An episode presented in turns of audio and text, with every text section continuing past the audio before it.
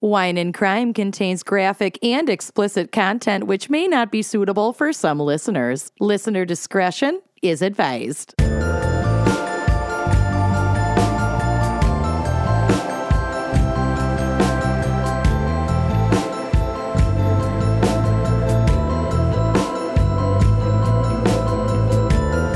Listen up, Wine Coven. We have a very exciting announcement for you because we are going to be coming at you live in New York City. The Big Apple. The Windy Apple. The city of, of bright lights? I forget.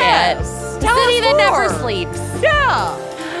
We are coming to New York. We're going to be at the Gramercy Theater uh, on July 8th. Show starts at 8 p.m. You can get your tickets at wineandcrimepodcast.com. Be there or be square. You are listening to Wine and Crime, the podcast where three friends chug wine, chat true crime, and unleash their worst Minnesotan accents. Oh. Ah, It's the most Minnesota day at 80 plus degrees with still frozen lakes and snow mounds that have not yet melted. Snow and ice is nature's perfect insulator. Indeed. yeah. Real weird out there right now. Not Uh, mm-hmm. Yeah. a Weird. single hint of green anywhere, but it is so hot. it's so fucked scary. up. I don't like that one bit. That, like there aren't even buds on the trees yet. It was 30 degrees and we had 20 feet of snow and then it was 80 degrees. That was it. Anyway, who no are thanks. No. we? Minnesota's fine. She's No. fine. We're fine. Um, I'm Kenyan. Yeah. I'm Lucy. I'm Amanda. Well, if you're I'm sick scared. of living in Minnesota, you could always join a commune. oh, the Because- way I've thought about it, you are susceptible. I'm so susceptible. Yeah. Yeah. So susceptible. I, We'll I'm not get a to it. joiner, so I am not susceptible. mean, I'm both I'd start susceptible one. as a joiner and a leader. I check a lot Kenyon of can't boxes. like sit on grass. No. I I'd don't have think to- communes would be. well, the leader doesn't have to do a lot of the shit.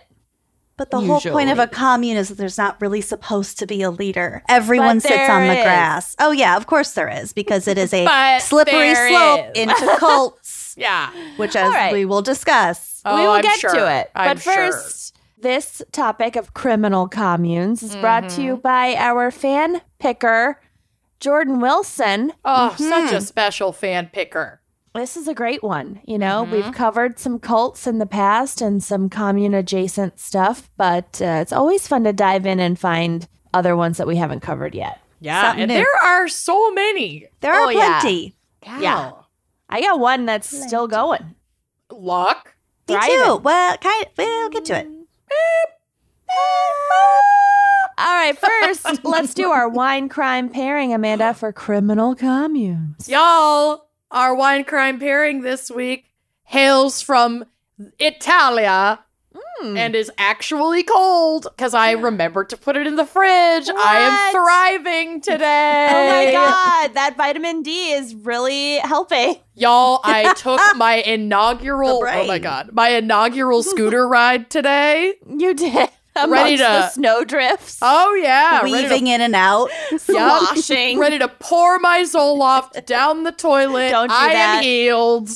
Do not do that. Of course I wouldn't I know. do that. I'm just I'm speaking mainly to But the listeners. My God, the You'll way get that very irritable. the way that one ounce of vitamin D just blasts my body full of serotonin and it's amazing. So do you just, have a sad lamp?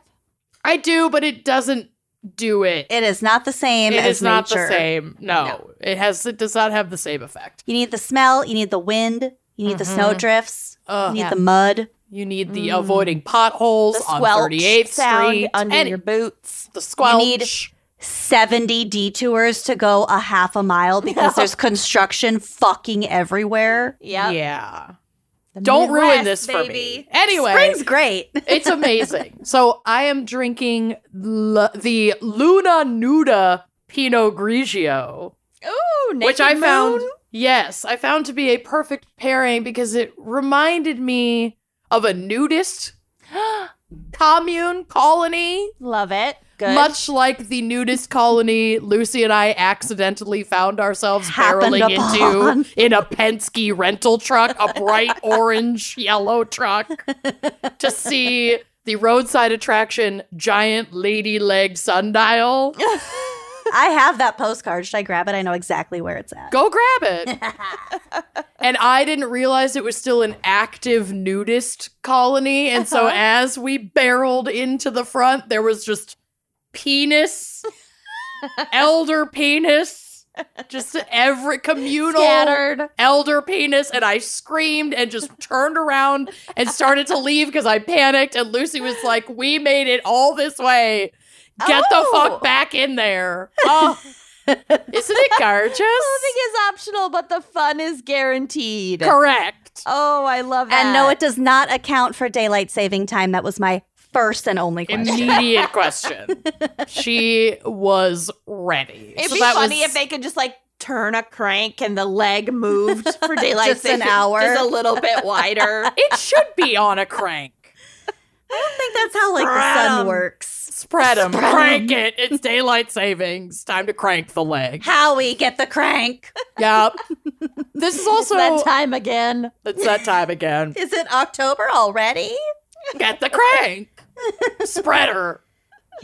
This is also a perfect pairing for discussing communes because, as the label states, quote, our wine celebrates the mystery and influence the moon has on winemaking with the firm belief that the luna nuda or naked moon was a time to toast with friends and family. When isn't a time to toast with friends and family? I ask you. Accurate. A full moon Accurate. is the best time. I'm here for it. So this is a 100% Pinot Grigio from Italia.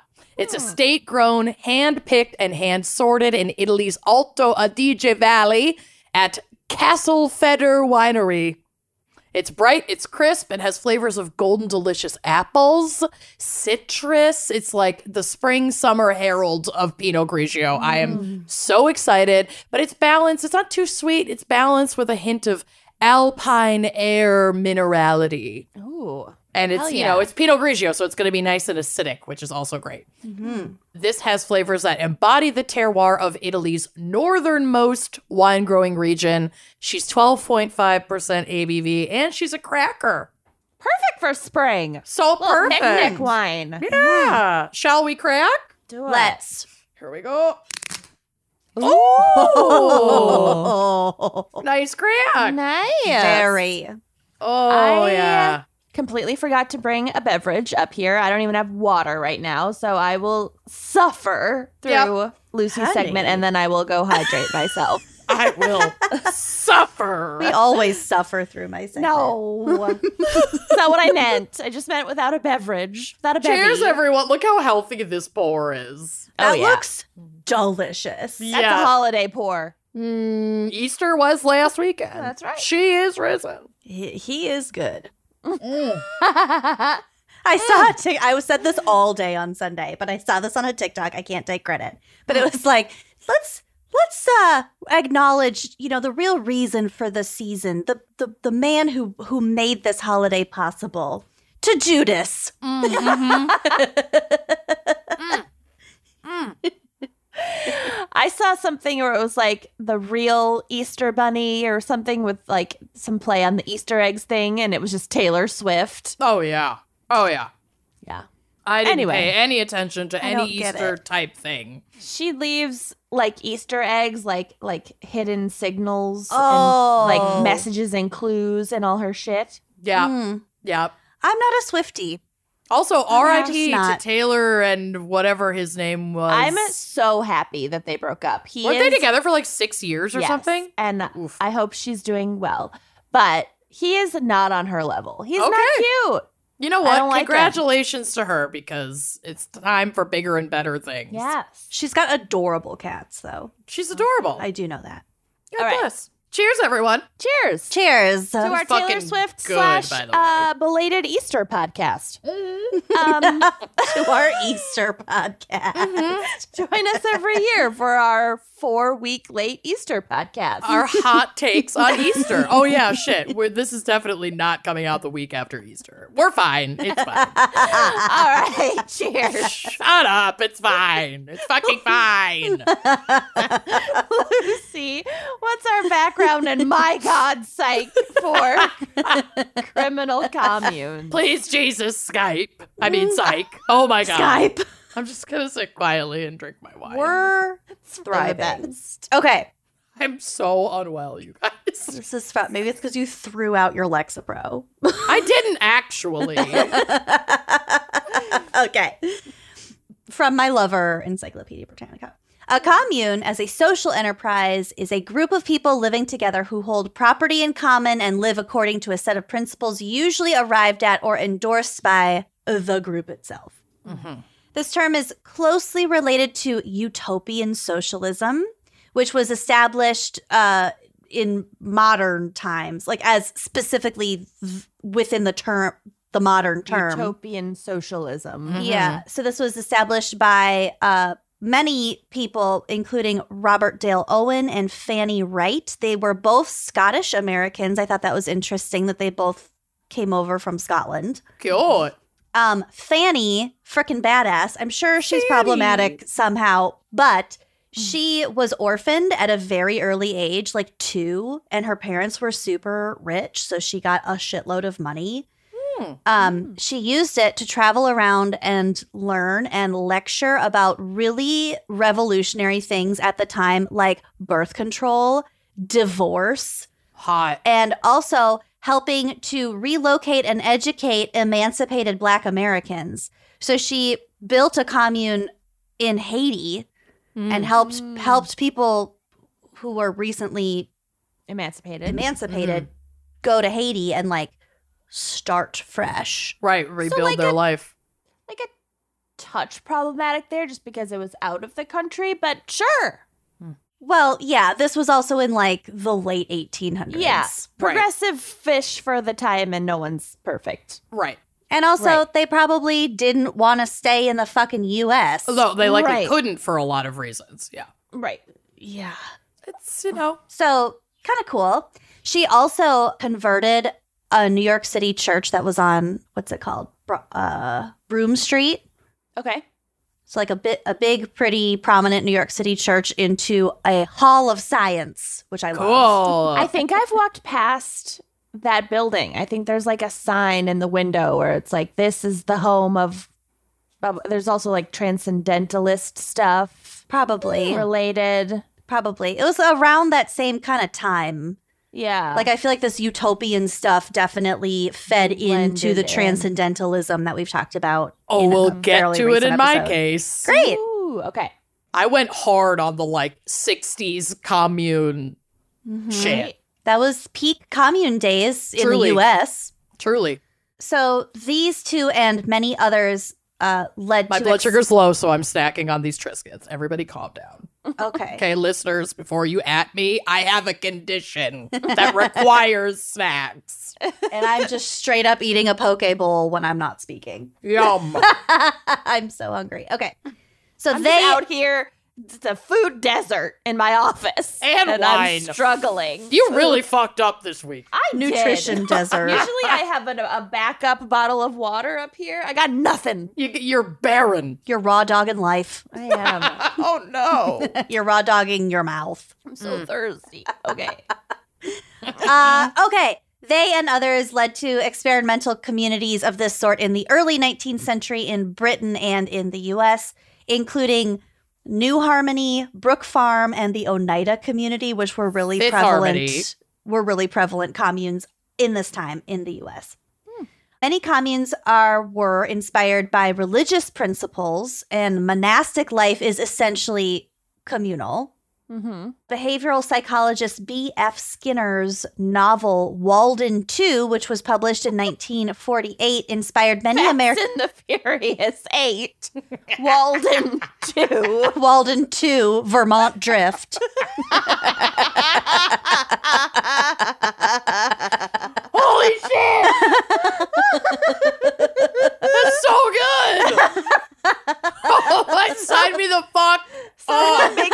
cover for Walden 2 Vermont Drift. Vermont Drift. B.F. Skinner.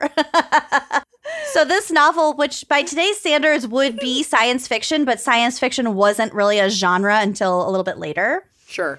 It inspired many American attempts at communal living, especially in the late 60s and early 70s. Mm-hmm. Utopian settlements were also attempted by religious groups such as the Mennonites, the Shakers, and the Mormons. Mm-hmm. So Mm-hmm. technically, those are also communes. Yeah.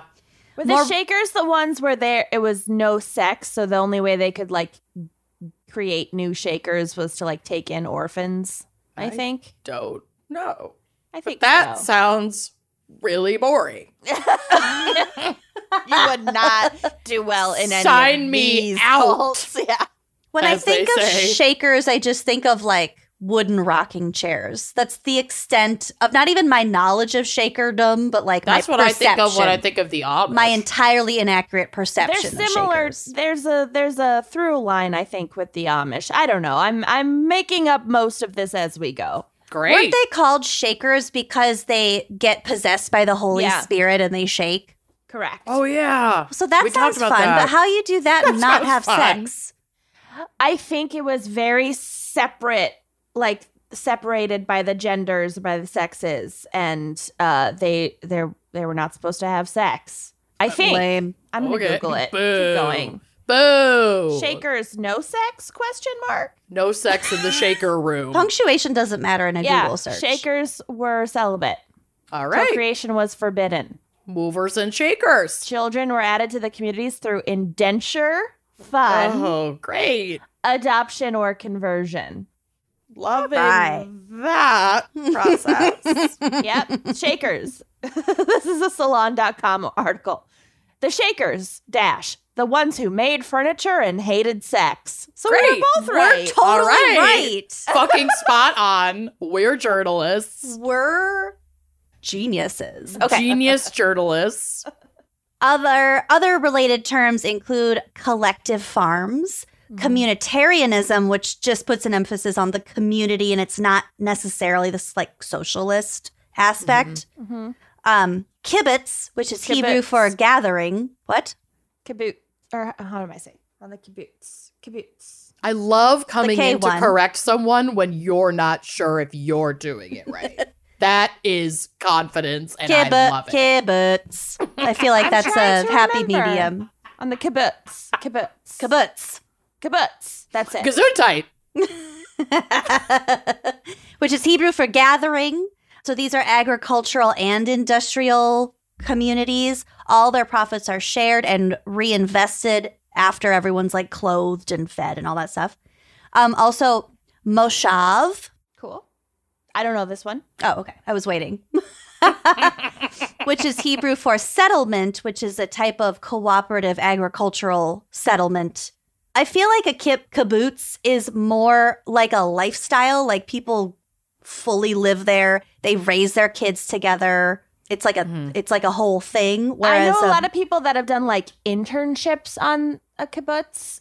They like go and they spend like a gap year or something in Israel on a kibbutz or whatever. Mhm. But That- that's more in line with a commune the way that we think of it. right. Mhm. than a moshav, which this is just my understanding from my very shallow research. Mhm. Yeah. That's more like a co op, more like food, c- c- more community, and not like insular sort of. Okay. I'm Uh, probably wrong. I don't care. Then I again, don't I know. wasn't wrong about the furniture. Okay. That's right.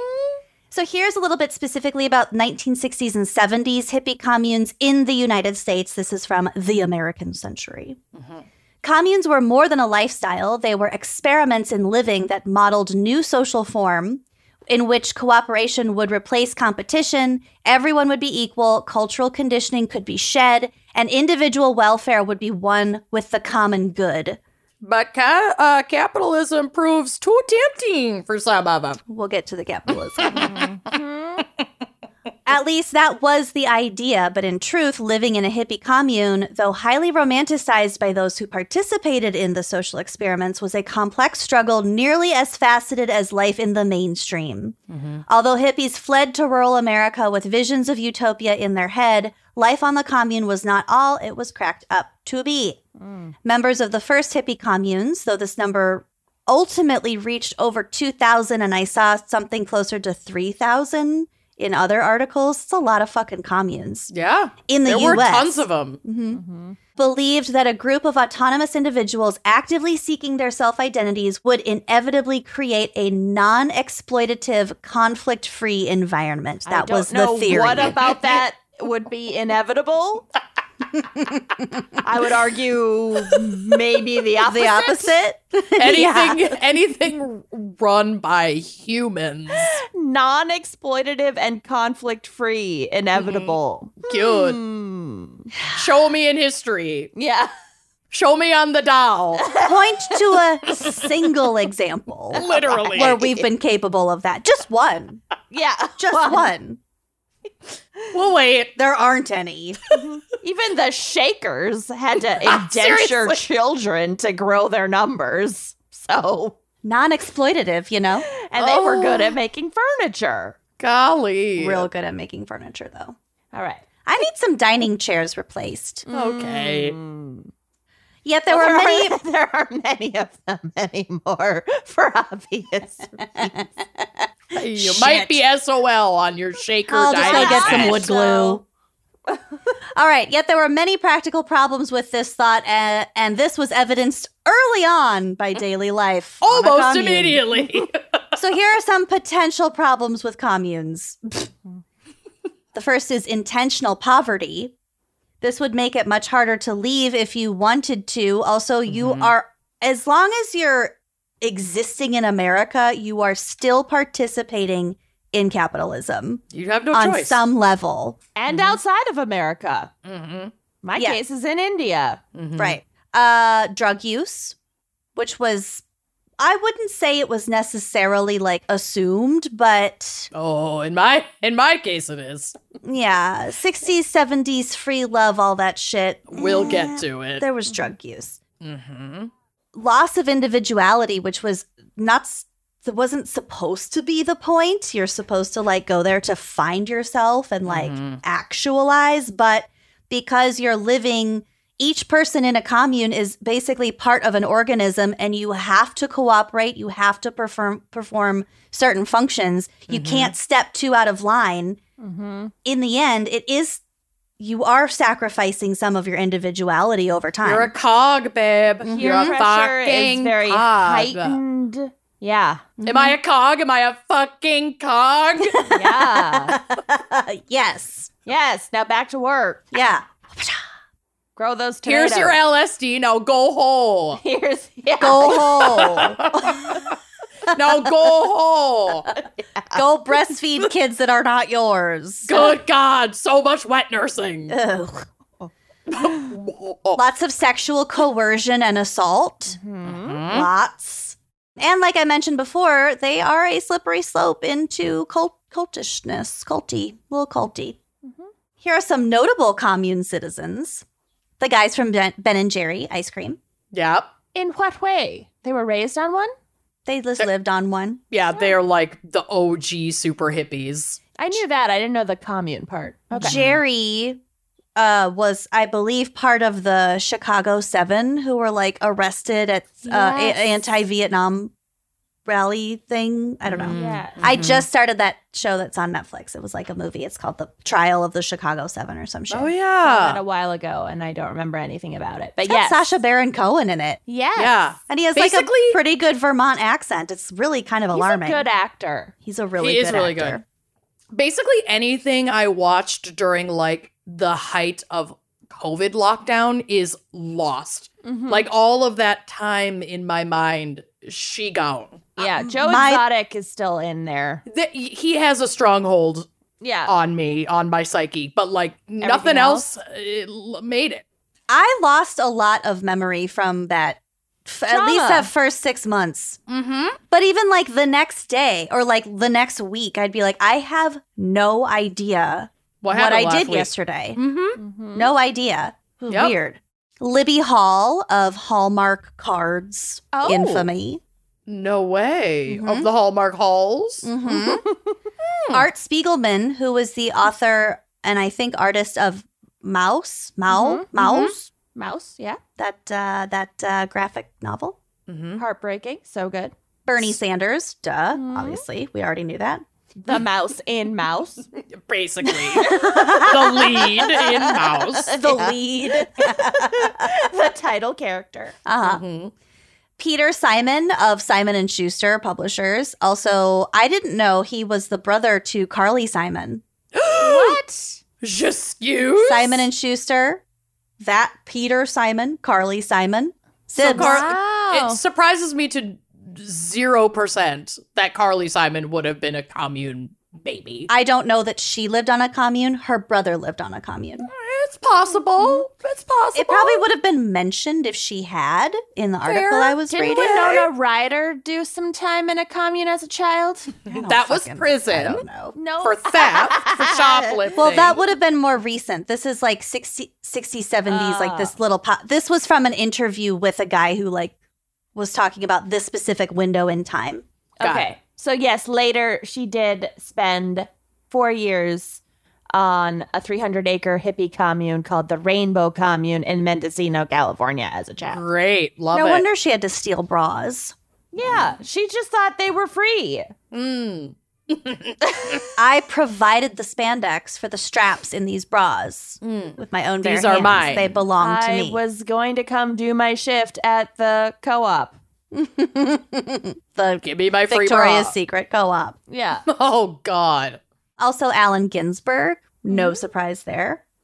Patricia Whalen, who later became a judge and a champion for representing women, and she also opened Vermont's first rape and crisis center. Wow. Lots of poets and authors. No one is surprised by that.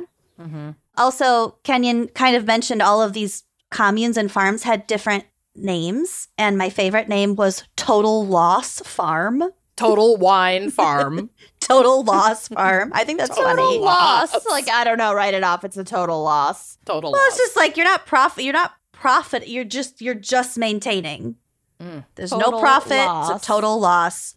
But Total Loss Farm was where one of the first same-sex marriages was held, cool. That's so cool. it wasn't a total loss. Wasn't a total loss.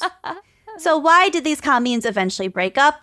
Main reasons cited in the Forbes article that I was referencing were the end of the Vietnam War. So Mm-hmm. to some, it was like, okay, well, we don't really have anything to. We don't have a real Protest main route. We're reason not- to Yeah, there isn't a exit society. Mm-hmm. unifying force. Yeah. Mhm. So I guess I'll just go back to work. Mm-hmm. Also, the women's movement. I think women were like, we don't, Mm-hmm. We ruin we everything. don't need any of yeah, this. this, isn't quite working for us. Mm-hmm. right. Mhm. Yeah. Actually, there was an interesting um, note in there that there was like after kind of the the breakdown of communes, like as a whole, there were a lot of just female run households. Like the women left with their children, and they're just like, let's just get an apartment and move in together. And it wasn't like a commune; it was just like women was just a- supporting it was women. just a lease. designing women. designing women. Yeah. Yeah. Welcome to my home. they just started a podcast. Yep. um, also, as we mentioned, economic realities, specifically the oil embargo of se- 1974 and 75, which like a- affected everything. Mm-hmm. Mhm. And also, people just kind of grew up. They're like, well, I have a college degree. Yeah. What My am I back doing? hurts. I don't Yeah. want to be hoeing every day. Money is fun. Yeah. They want like kids and a house and a stable marriage and normal life. Yeah. So that's sort of the background of communes, but Jordan wanted me to cover a specific commune, a current day commune. So this exists. I'm putting a little asterisk asterisk on there. We'll get to it. In Custer County, Colorado, it's called the Tenacious Unicorn Ranch. Wow. Mm-hmm. Excellent name. Okay. Yeah. It was founded in 2018 and just like this podcast was created in the aftermath of the 2016 presidential election. I wanted to flee society too. You so did. I Yep. get it. Mm-hmm. Many of us did. hmm We essentially did. Yeah. We fled within, We went retreated inside. inside. Yeah. So Tenacious Unicorn Ranch was founded by Penny Logue, who now co-owns it with Bonnie Nelson and Jay Stanley. And this is from Wikipedia. The ranch aims to provide a safe place for transgender and non-binary people who have struggled to find housing, employment, or happiness and or happiness. Speaking to the Socialist Rifle Association podcast, Logue said, quote, We really saw the writing on the wall with the way that rhetoric was changing so quickly, how nasty the ramp up to the election was, how damaging it was for queer people specifically. Mm-hmm. We didn't really think it was going to get any better, so we tried to start coming up with ways not only to save ourselves, but bring that kind of safety net to other queer people as well. Logue mm-hmm. Hallelujah. Mm-hmm. Logue and her girlfriends adopted a herd of alpaca and moved to the ranch in Colorado. There are photos on the drive, which will be on Oh, the thank blog. God. Oh my god, I just a queer ranch in Colorado with, alpacas. alpaca. Stop it. They're Yeah. so lovely. I know. Give me one. The, I'm moving. I'm Oh. the moving. picture of the little alpaca next to the like Little assault anarchist. right. Oh yeah, the anarchist Flag. flag. is so cute. Oh, yeah, the guns are throwing me, but everything else is so cute. We'll get to the guns. Okay. Okay, so Logue had grown up on a farm and learned to farm from her grandfather, so she like super knew how to run a ranch. That's that's helpful. A lot of them are missing that aspect right from the get-go. Right. This The is a whole functional. actual survival skills aspect. Yeah. this yeah. is a It's kinda functional. crucial. Yeah. And they're not. I wouldn't. I wouldn't categorize them necessarily as a commune because they do participate in capitalism and outside of their ranch itself. Mhm. We'll, we'll get to more of this. Members of the Tenacious Unicorn Ranch are anarchists, leftists, and anti fascists.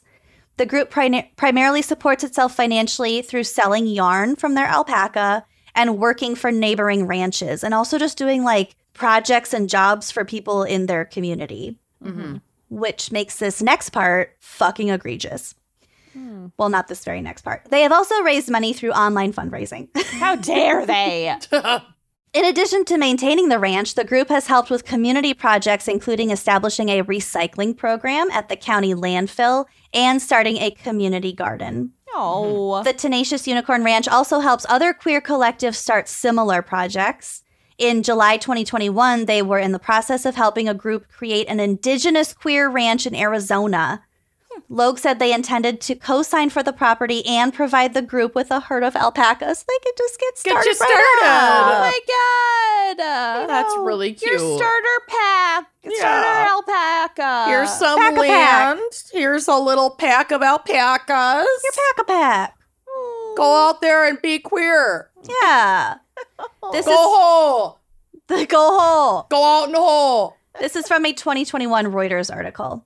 In March of 2020, the operation moved just outside the small town of West Cliff, Colorado, in southern Colorado. The, the town is about 5,000 residents. That's important to note. So they arrived with 86 alpaca, 20 chickens, 40 ducks, several dogs and cats, and nine people. That's a good ratio. Those are good numbers. Yeah. On the ranch, gender is never assumed. Inhabitants are free to love who they love and be who they are. Rainbow and anti fascist flags adorn the walls, including one featuring the three arrows of the World War II era German anti Nazi, anti fascist Iron Front. Hmm. So they like know their shit.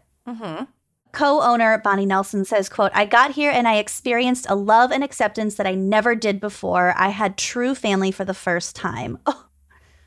On July 4th, 2020, Logue and Nelson headed into town for coffee at their favorite spot. The Westcliff Independence Parade, it's like their 4th of July parade, had been canceled because of pandemic restrictions. Logan Nelson saw a steady stream of protesters, a number of whom were openly carrying guns. Some wore body armor. Amid American flags, one demonstrator carried a banner bearing the emblem of right wing militia group, the Three Percenters. Mm-hmm. Um, another wore a shirt that declared, It's okay to be white. There are a lot of left leaning, like protective groups that, att- well, not even left leaning, leftist, that attend protests nationwide to protect protesters from heavily armed right wing militias. Yeah. This is the world in which this isn't we what they live. were doing. They just happened They were upon out this to get protest.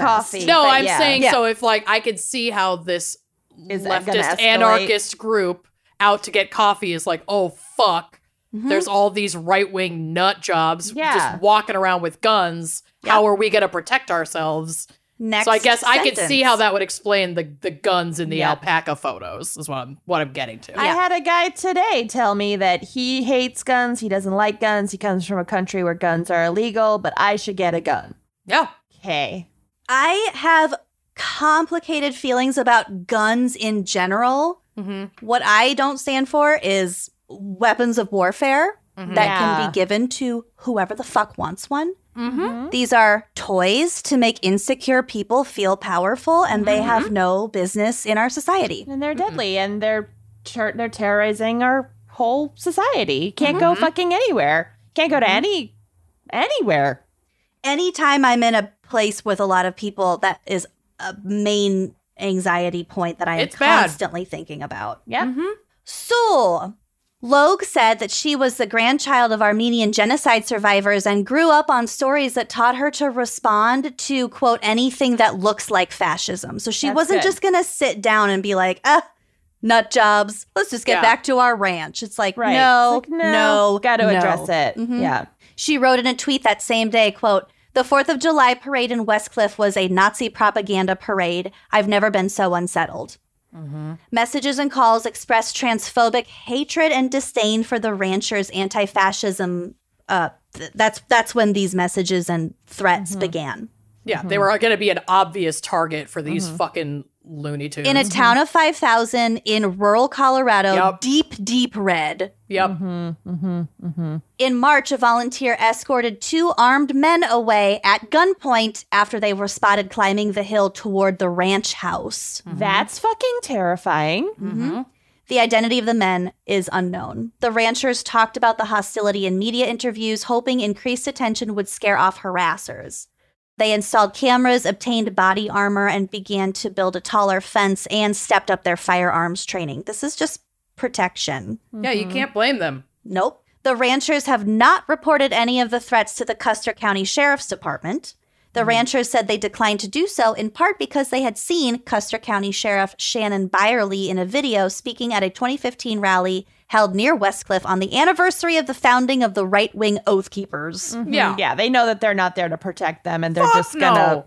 cause Who's- shit. whose members believe the federal government is encroaching on their rights and who tried to recruit, among others, law enforcement officers. Mm-hmm. Oh yeah, the amount of fucking law enforcement in These right militia wing groups. fucking Hate groups. Mm-hmm. neo-Nazi hate groups are it's extremely high. It's extremely scary. intentional. mm-hmm.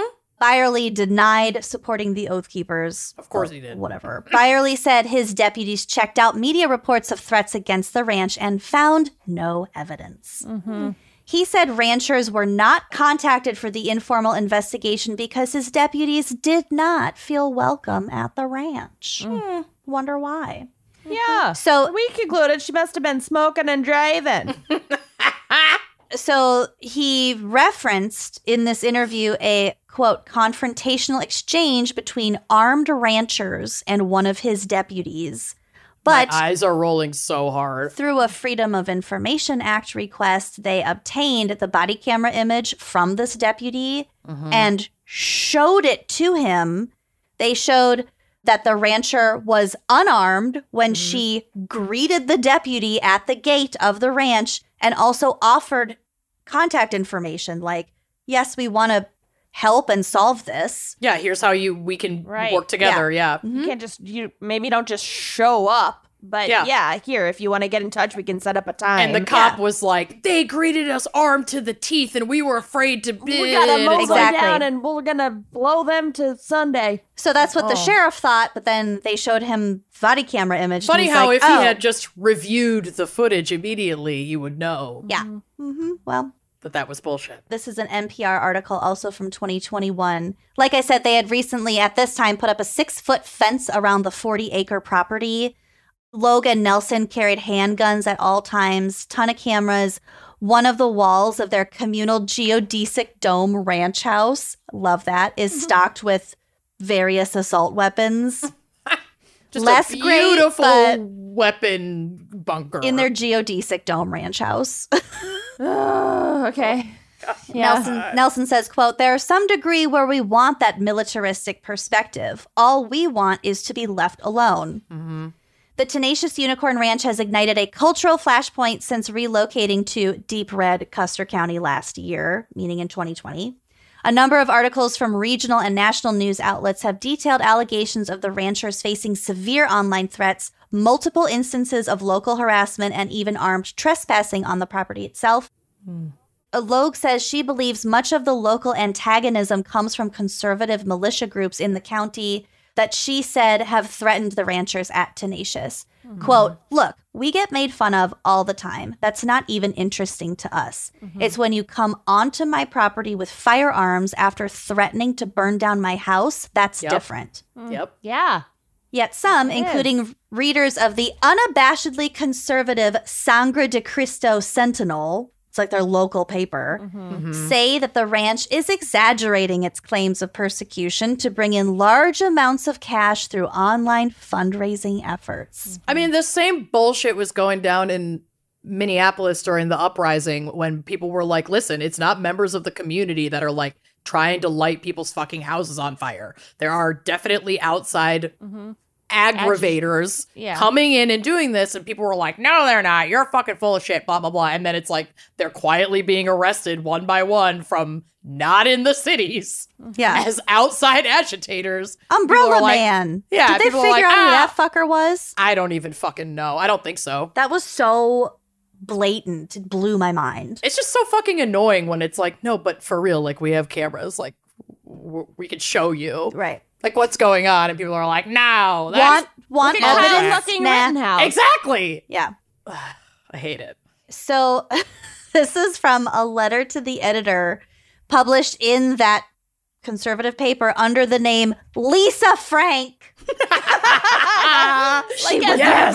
as, as like a real resident or a resident was just like, ah, my fucking pen name is Lisa Frank.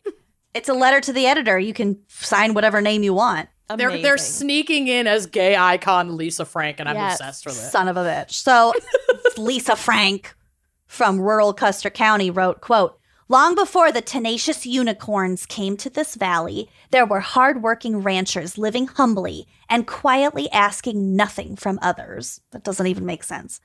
But media are making heroes out of people with their hands out to everyone in the name of oppression as if they are an abused population. Yeah, that Go sentence made uh, no fuck sense. yourself.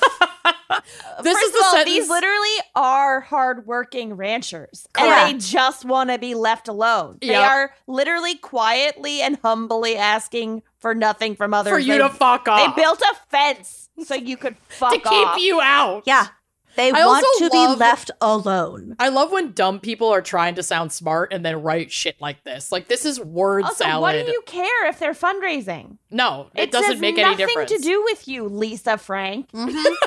if they're fundraising, don't Fuck donate. you, Lisa. Yeah. It's their property. Right. Logue countered that the unicorns have engaged in a number of community focused projects in Westcliff. Like I said, the local recycling efforts to, to providing local handiwork to starting a community garden. I'm dropping How some Lisa dare Frank they? images on the drive. For Good. the Can they blog. just be quieter and humbler? Right. And harder working.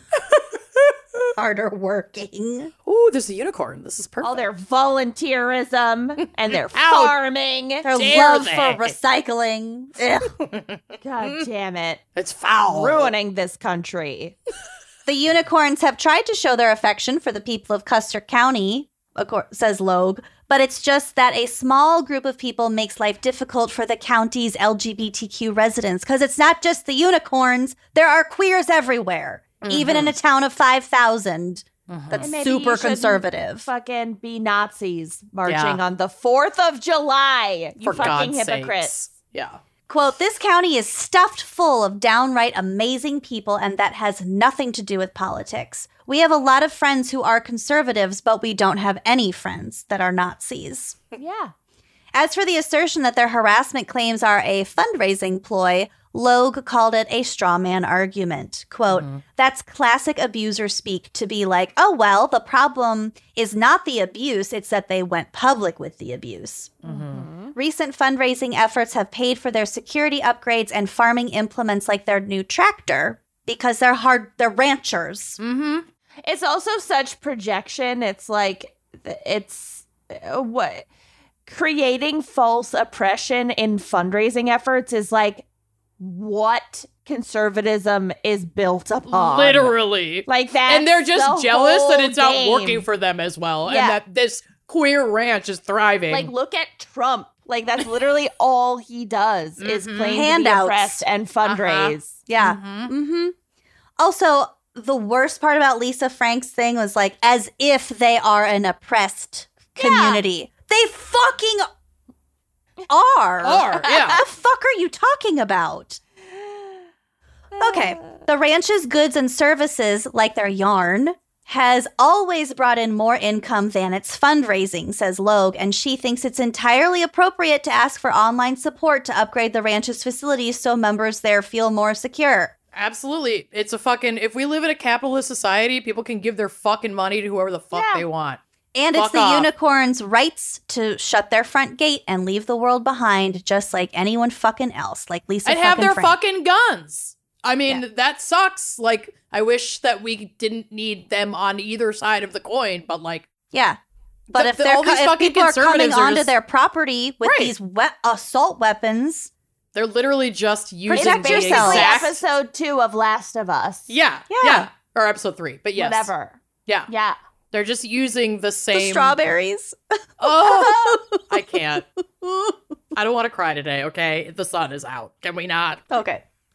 so, unfortunately, this was what my asterisk was about.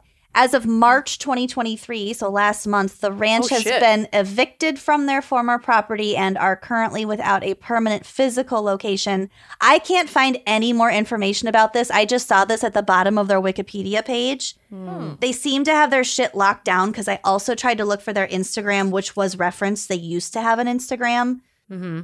So if you listeners know anything about where they're currently at and how we can help, support, give money to them, Mm-hmm. email me and we will share it I widely. wonder how they got evicted if they owned the maybe they didn't fully own the land. Maybe they didn't. I couldn't find anything about it. So All right. I'm hoping Yikes. they're they've got bigger and better things in the works and Mhm. yeah, I don't Maybe really this know is where just a they stand right transitional now. period. Yeah, I don't know. hmm So cool, kind of cool. Thank you, Jordan, for Interesting. bringing that to our attention because that is, Yeah. yeah, wild. That's my uh, Fascinating. that's my seg. Well done. Well Thanks. done. Learned a lot. Kenyon's thirsty. We I'm better very take a break. thirsty. I need to go get wine. I'm gonna check my blood sugar. I'm gonna eat my poke bowl. We'll be right back. so I am a big researcher, as you guys know, Mm-hmm. and that passion for research doesn't stop when it comes to uh, my shopping, my purchases. or a titillating true crime story. Yeah, it's all the same. Got to know what you're doing.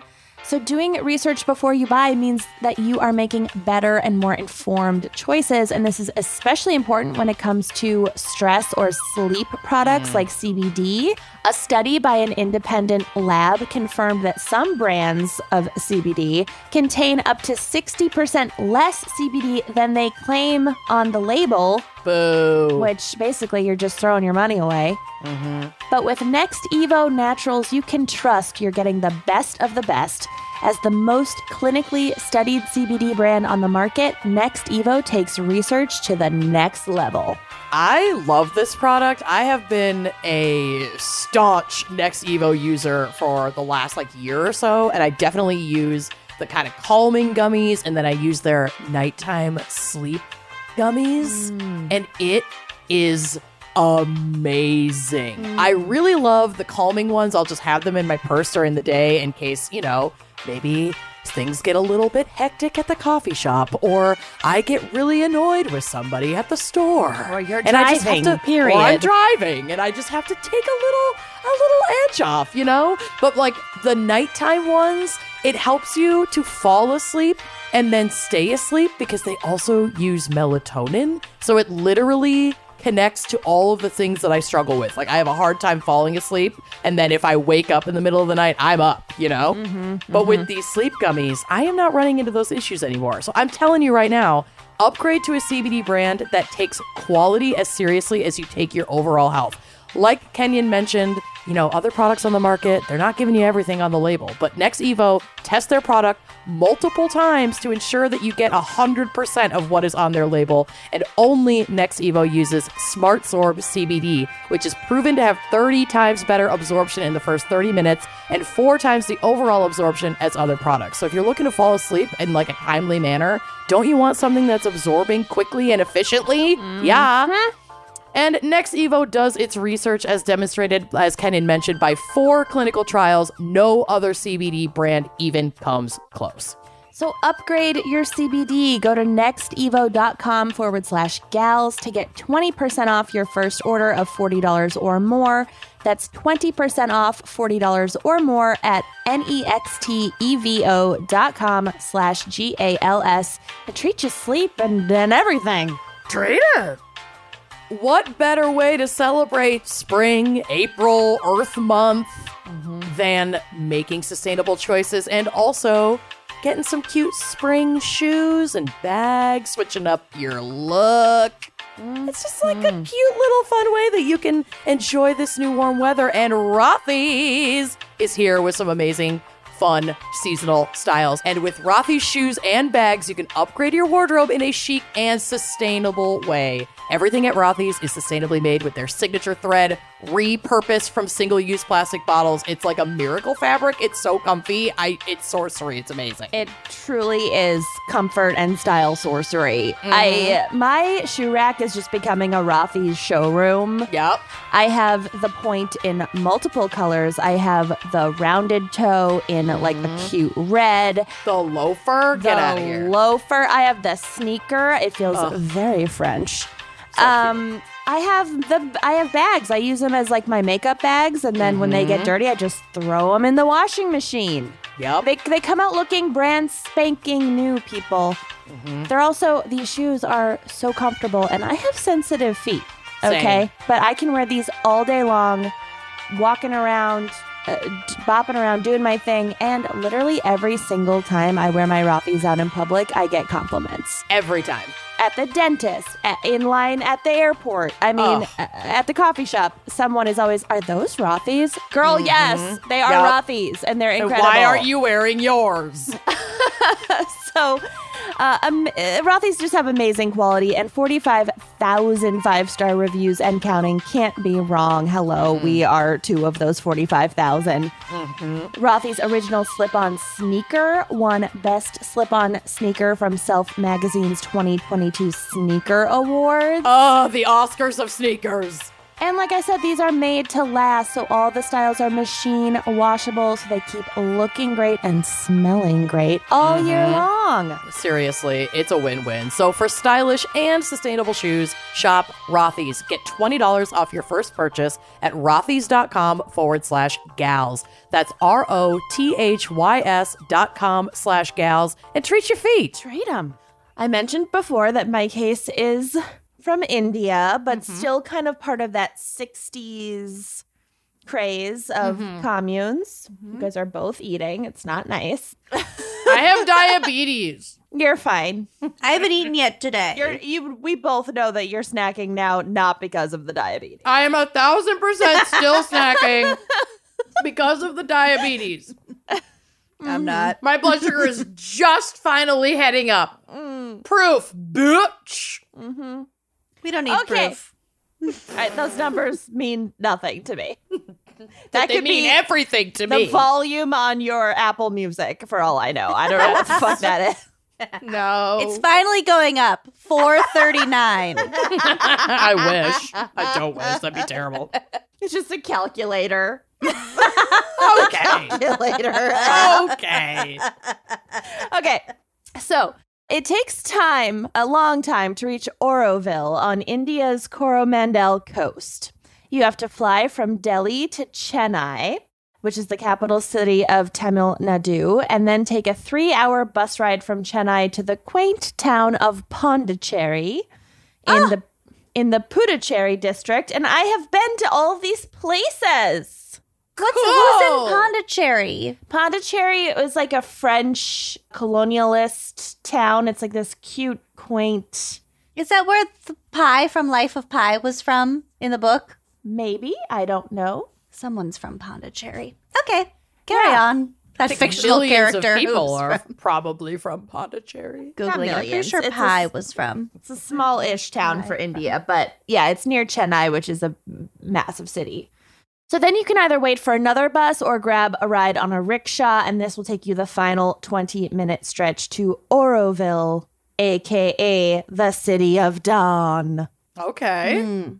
So Oroville's namesake was Sri Aurobindo. a philo- Redenbacher. I was right. Pi is from Pondicherry. there you go. So many connections to Pondicherry. Shakers, furniture, Pondicherry. What? I'm fucking on it. the word today. association is getting a little weird. Shakers, furniture, Pondicherry. Hi. Did I throw Or my medicine out the Redenbacher. window? Is this a dream? Okay. So the namesake was Sri Aurobindo, a philosopher, yogi, poet, and Indian nationalist during the British colonial period. And he started the anti colonialist Go Home British campaign in Calcutta. Love Can't that. blame him. No, certainly can't blame him. No. In 1908, after he was imprisoned for a year for sedition, Orobindo fled to Pondicherry, which was a French colony at the time. So he it's still in it's still on the subcontinent of India, but it was outside of the British right. jurisprudence at the time. so what? Good. Not Jurisprudence is just a great word. The papier mâche prudence. There, he converted from a political figure to a spiritual guru whose aim was to, quote, awaken the soul of India. Look. There are photos of this of this gentleman on the drive. I don't think I need a photo. I know exactly what he looks like. Yeah, you're probably right. so Sri Aurobindo's spiritual collaborator was a French woman named Mira Alfasa. She was born in Paris. Her parents were Turkish and Egyptian and Jewish. In later life, she would become known simply as the mother. Ooh. Madre. We don't really have time to go into a lot of detail about the mother's past. She led quite the life. But the salient facts are that following her second marriage to a French army officer slash politician slash philosopher, which is, sounds miserable. Many if I'm hats. being honest. she traveled to Pondicherry and became acquainted with Sri Aurobindo. So she like is married to her second husband. She's traveling a lot. First they go to like Japan. Like she's like jet setting around in the early 1900s. It's Mm-hmm. Living very her cool. life. Yeah. Yeah. And then she goes to Pondicherry and she meets this guru man. And she had long been interested in the occult and spiritualism and all that stuff. And she had kind of started her own little like spiritualist salons in Paris and was like, you know, uh, d- dipping her toes into these waters for a while. Sure. But then she meets this guru and she instantly recognized him, even though she'd never met him before in her life, because she'd been having prophetic dreams about him for months slash years. Hmm. She sounds like Rasputin. A little bit. Little Butin. Rasputin. Well, Butrin. So fast forwarding a bit, it was actually her, the mother, Mira Alfasa, who founded the Sri Aurobindo ashram and established this town of Oroville. And this was all in the Redenbacher. guru's honor. So he didn't start it himself. It's just Ah. named after him. Okay. She gave him the cred, kinda. Kinda. Did he take the cred? No, there's not that much more about him. I mean, he was a lot older than her and he Ah. I thought now- Mm. they fell in love, maybe. No. Now he gone from the story. Later. Mm, Babe. So a little bit rare there that we've got a female founded ashram. Yeah. yeah, we got some Credonia vibes coming up here. A little Mm-hmm. bit. Don't get too excited. It's not. Okay. It's not. It's not Credonia that level. interesting. There aren't hundreds of pounds of beef and Coca Cola in my future. And Yum. telecommunications via cups and plates. oh, The I plates, miss it. the plates, and the Coca Cola, and like the fiery death. It's the only thing I remember Those about are that. the best cases ever. So good. Mhm. Oh, I yeah. peaked so early. Okay. We all did. In We 1965, peaked with necrophilia, honestly. right out of the gate. Eeked. the mother published an article called The Dream, where she imagined a place where no nation could claim it as its own property. Instead, it belonged to all of humanity. okay. And then on February 28th, 1968, the city of Oroville was established in order to con- in order to contribute to the progress of humanity through popcorn. Yum. Yeah, ma. Holy Well, shit, that would I would work. sell all of my worldly possessions and join that. I'm gonna make Yum. Act Twoville because I prefer butter lovers. the county of butter lovers. The, County. Okay. I would join that. in the district of butter lovers. butter lovers ashram, founded in honor of butter lovers. Indeed. of Orville. So this is going to belong to all of humanity, progress of humanity, blah, blah, blah. blah, bringing blah. people together, aspiration for a better world. Okay. Blah, blah, blah, blah, blah. I tried to like, read Yada it. yada yada. Bada bing, bada boom. Aspiration for a better world, blah, blah, blah. okay. I tried to read her prophetic dreams and it was all just that kind of nonsense. No, uh, just word salad. Yeah, word salad about like a better future and coming together and universalism and blah, blah, blah. humanity, and I can't do it. so Too optimistic. It's ridiculous. don't have it in me. Can't. Grow Back to the sparkling. Grow rosé. up. Grow up is my new favorite comeback. Grow up. I say it to anything. It rarely makes sense. Mine is It I never forget- applies. I saw s- it was a tweet. It was somebody. I, I didn't not come up with this, but somebody on Twitter called somebody an absolute grape. that sounds so British. Wow. You are an absolute grape. Oh my just- god. I love it so much. All right, Fucking grape. you fucking grape. I love that. That's so stupid. You I love utter grape. You're a straight up grape right now. Oh my god. So Alphonse's first message about Oroville goes as follows. Quote, Oroville wants to be a universal town where men and women of all countries are able to live in peace and progressive harmony above all creeds, all politics, and all nationalities. The purpose of Oroville is to realize human unity. Okay. Which, like, it's giving like we work documentary, but like, fine, whatever. Totally. It really fucking is. You can totally apply for this credit card. You'll totally get approved. So the mother then went on to write uh, her four point charter for integral living, and they are as follows Oroville belongs to nobody in particular. Oroville belongs to humanity as a whole. But to live in Oroville, one must be the willing servitor of the divine consciousness. Ugh, okay, I'm out. I don't Yeah. want that. Oroville will be the place of an unending education, of constant progress, and a youth Exhausting. that never ages. I'm already tired. Constant progress, no, break. no break. what I'm hearing is a lot of, Hearing a lot of work, and I need a little bit of. fun. You're here. I need you here. You're out hoeing, and I need you Mm, Go sitting. home. Go home. I there's not a lot of room for skincare in this. Mm. I have a very in-depth routine. I have a ten-step regimen. Mm-hmm. Oroville wants to be the bridge between the past and the future. That's just called the present, baby. Taking advantage of all discoveries. Surprise, you're there. Try to escape it. You can't. Uh, taking advantage of all discoveries from without and from within, Oroville will boldly spring towards future realizations. I thought you wanted to be in the present. Now you're springing towards the future. You're all It's over the fine. place, lady. Fucking pick one. Pick a lane. Pick a struggle. grip. Orville. Pick a tense. Oroville will be a site of material and spiritual research for a living embodiment of actual human unity.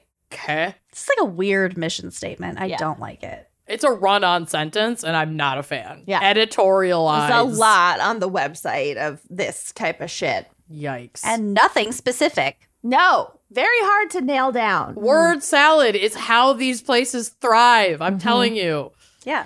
So, in many ways, Oroville has lived up to some of its word salad founding principles. It did function as a sort of universal township. So, delegates representing 124 nationalities attended an inauguration ceremony for Oroville. That's a lot. It is Mm-hmm. a lot, with youth from each country bringing a fistful of soil from their respective countries to fill an urn. Okay, and, like, but the mix it all. cross-contamination- Not good for bacteria. Yeah. This I mean, is a too slippery good for- slope. You don't want to be bringing soil from one country to another. It's No. not good. It's like zebra it's mussels. You illegal. gotta make sure that shit's off your boat before you take it from one lake to another. Okay, it's invasive. Absolutely. Get all the seaweed off your motor, Gal. your propeller, Mm-hmm. your Your prop. rudder, There your we go. prop. The carelessness, you know, it's the it's the carelessness. Also, I'm picturing this urn to be like, you know, when you go to the state fair and like you can fill a glass thing with like different colored sand. Yes. And like use the stick to like make patterns. Yes. Lely Blord had so many of those. And so Yeah. many wax hands. Wax hands. I was so jealous. I never had. I was never given the allowance money to afford such I can luxuries. smell her room. Mhm. Me And it too. smells like plastic Incense. Mm, and incense.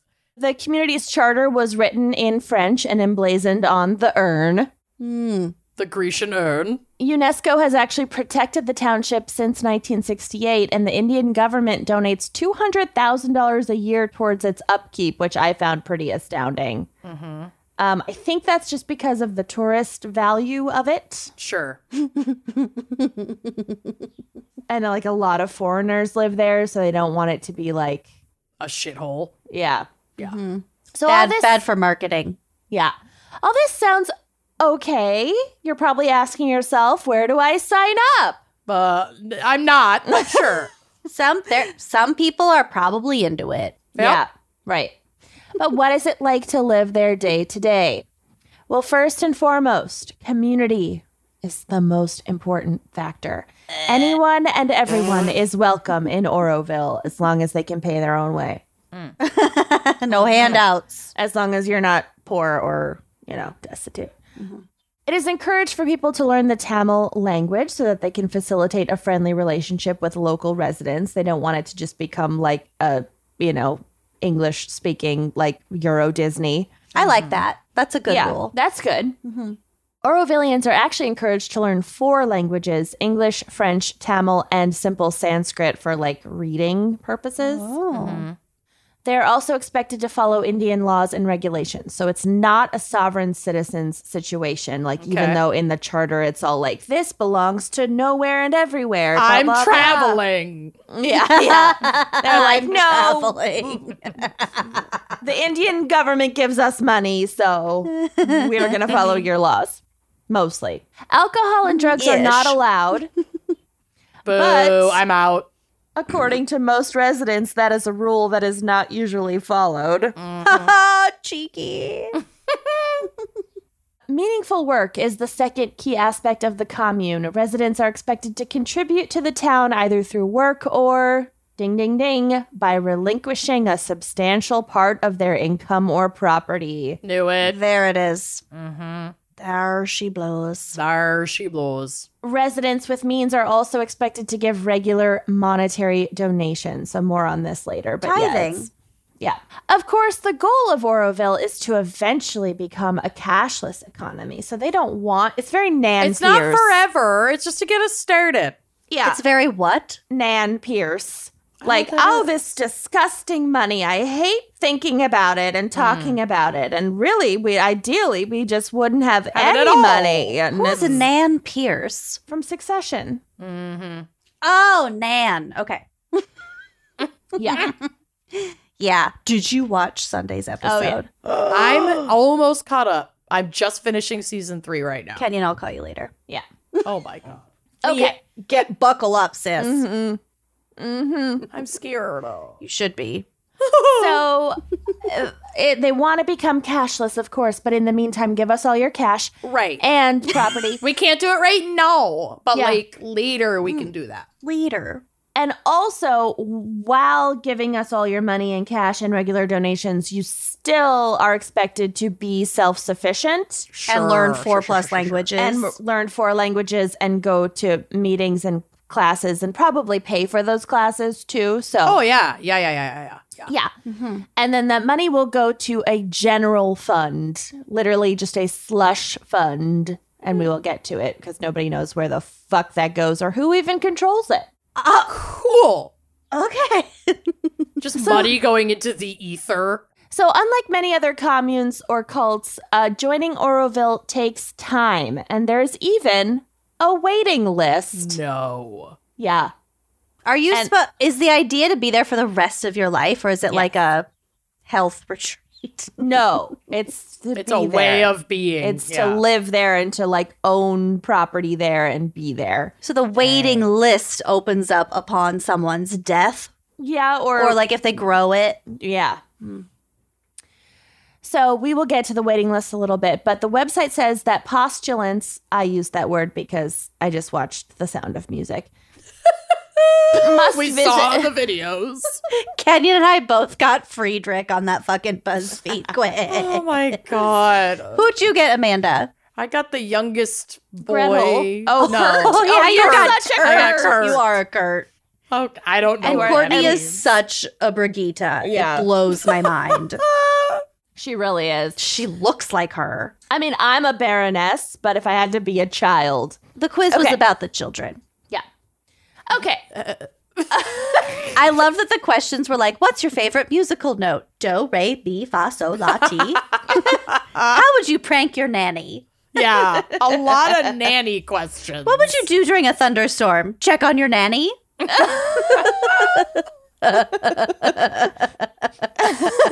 Very in Oh, okay. depth quiz. I love. That. How many pairs of lederhosen made out of curtains do you own?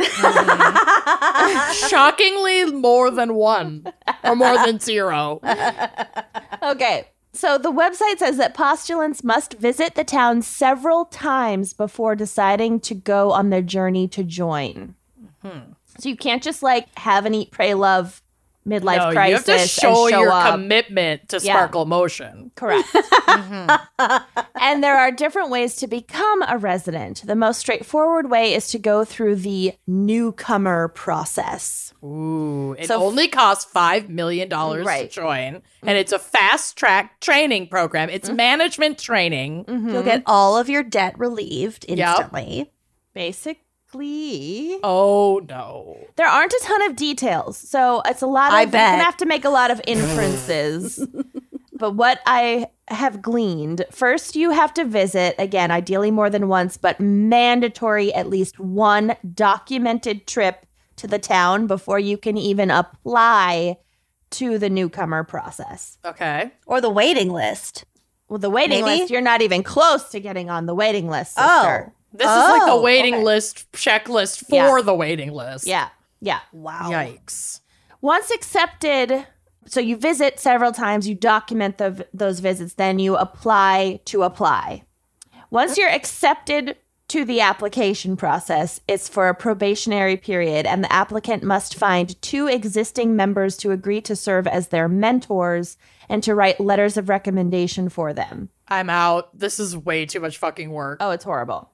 Oh, Newcomers. I was out in her first paragraph. Yeah. Yeah. Newcomers spend their probationary period either as guests in another resident's house, but not their mentor's house, or in a special house for new people, like a dorm kind of. Okay. Throughout this period, the newcomer will have regular meetings with their mentors, attend a class called the Aspiration Program for a fee, and meet with Mm-hmm. a fee. for a fee, and meet with an applica- the application board. Okay. If you pass this level, then you are accepted as a full fledged newcomer Uh huh. and retain that status for the next 12 to 18 months. Hey. So like- you're still not a a, a villager. You're not a Still not member a yet. resident. Yeah, resident. Sorry. not resident. I said villager. You know what I meant. yeah, I get it. Animal You're, Crossing. you're still not on your own Animal Crossing island. hmm I You're had still- the best shooting star situation last night. Nice. You just raked. Raked it in. There's Good a for limit you. of 10. Did you know this? What? There's a limit of 10 star Wow, I've fragments. wasted a lot of time getting shooting stars that I know. can't even use. Great. know. Cool. I know. Thanks. Whatever, Kenyon. Whatever. Kenyon patiently waiting for us to be fucking done. I was dissociating for a moment. It was actually lovely. You're We welcome. can Um, keep going. That was like the longest break I've had in a while. Oh, we're thriving. Go no, go on. No, we're good. I have cockroaches too. Oh, and I yeah. forgot how to get rid Oh, of not them. in You, real you life. just walk No, over in my house. them. You just walk over them. You just have to literally run over them. in your Kenyon said, house. Oh, I thought you meant in real life. And I said, No, in my house. But you have to do them in they're in every room. You have to go in every room in I your house know. and walk over them. I know. I Then scared they'll go Alice away. She wouldn't even come in. Wow. Okay. So uh, you also have to set up a job and a place to live during this period in this fucking town. Like you have to Boring. like find a job. You have to live life like in Yeah. society with all the like responsibilities of Capitalist society life. and none of the benefits of it and Yeah. then all of the responsibility of an ashram and none of the benefits of it. Cool, cool, cool, cool. So- To The show your worst of commitment to both. Sparkle Motion. mm-hmm. That sucks. In the past, people were given a pick of a new house in the town at this stage, kind of like The Last of Us, whatever, where they just like show up and they're like, here, here's your Yeah. gorgeous Colorado log cabin. Mm-hmm. But after 2021, everyone became responsible for buying their own houses in the town. Okay. This is because Oroville is facing a housing crisis. Top. You'd think that they could really easily control that. Mm. I mean, if they had actually built a system of communal living and But they- not just like really layered, complex capitalism uh, in this like weird communal membership program. But they it's like, have full it's like the control. worst Costco. I know, but they are have full doing control it to as make to money. who comes in. well, sure, but if they are just trying to make a bunch of fucking profit, then they're gonna like way under promise over or over promise under deliver, and that creates a housing crisis. Yeah, they need more people to join yeah. because they need that It's kind of like an influx. MLM. Like they need the income to survive. It's totally an MLM. But then it falls the fucking part because this happens. Yeah, it's like a timeshare basically, Mm-hmm. where like they've sold out, they've like promised Yeah. Mm-hmm. a lot of two week vacations, but they only have rooms for a lot of weekends. yeah, in the, this stays. this reminds me of the fucking fundamentalist fundy fuckery that we did, where they Yeah. made this like theme, this Christian theme park with like one decent hotel, and then sold a Yeah. bagil- a bagrillion memberships yeah. at thousands of dollars, and then couldn't actually let them use any of their membership perks because they had no room. yeah. Jesus. And then they got super sued. Soup sued. so the town currently has about 2,500 residents from 38 different countries, but the waiting list to become a resident just keeps getting longer and longer due to the housing shortage. Well, we are also such suckers for like exclusivity. Yes. Uh, Yep. Yeah. That Yeah. like they, we should be taking It's on one look at this purpose. Mm-hmm. and going, this is stupid. Mm-hmm. There's this is bullshit. And I bet you there are really rich people who want to get in there who are like, hey, I'll give you 500 grand to just shoot me to the top. to the top. Yeah. Yep. The corruption, babe. Yep. And I guess, like, if you want to live on an ashram that still kind of allows booze and private property, then this one sounds fairly chill. Yeah. Yeah. You want to be highly enlightened, but like under the capitalist structure that you are accustomed to. Here and you comfortable go. with. In, like, Yeah. an area that's quaint because it was a colonial. Colonized. Yeah. 'Cause they fucking like genocided the original peoples out of that Mm-hmm. There's area. a to take their reason it shit. looks like a quaint Swiss ski Yup. village. Yeah. In Mm-hmm. India. oh, no. It's not great. It's not That fucking is- great. Until you hear about the crime stats for Great. Mm-hmm. this supposed utopian commune. Good lord. So, in fact, it is so dangerous in and around Oroville that visitors are told not to leave their homes after dark. Ugh, or you'll get popcorn. Is it? God, we keep going back to popcorn. Yeah, o- every time she says Orville, I'm sent.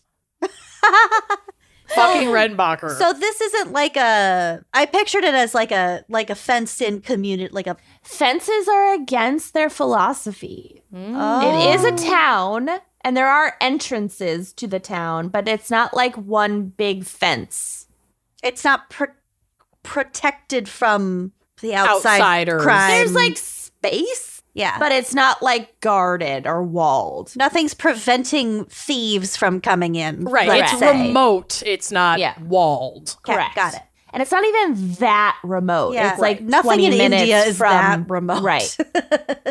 in an interview with Foreign Press, one resident admitted, quote, when you start to scratch the surface in Oroville, it's a lot more ugly from the outside. You start to see all the problems here and it's deeply layered. Mm-hmm. One of the biggest threats to residents is, of course, sexual harassment and sexual violence. Mm-hmm. Hmm?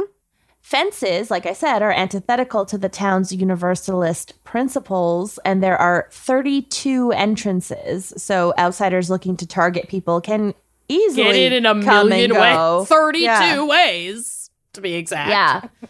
and go pretty much undetected. And women in particular have been attacked at night and continue to be vulnerable to harassment from both residents and non residents. Great. But the attacks aren't limited to the nighttime. There have been several documented cases of rape, some of which occurred in broad daylight. Dang. Jesus. In 2011, an American woman staying in a private co- private cottage on the property in the Sadhana forests was attacked and raped while she was jogging. Woof. In 2019, a 15 year old student, and I also read in some places that they were a 19 year old student, so I don't know, a teenage student was drugged and raped by her former boyfriend and two of his friends. And basically, the, the rapist ex was like angry that she had ended their relationship at the direction of her parents. And he told her to meet him at his friend's house, or, quote, there would be dire consequences. Cool. And then this dude and his friends laced her drink with sedatives and ex- and sex- sexually assaulted her. Oh my Great. god. So Oroville Jesus police fucking arrested Christ. those men. I don't know what happened the rest of the like uh pro- procedure, but Sure. the utopia is also rife with child abuse. Hmm. As many communes are, if we're being Yeah. real. Right. Mhm.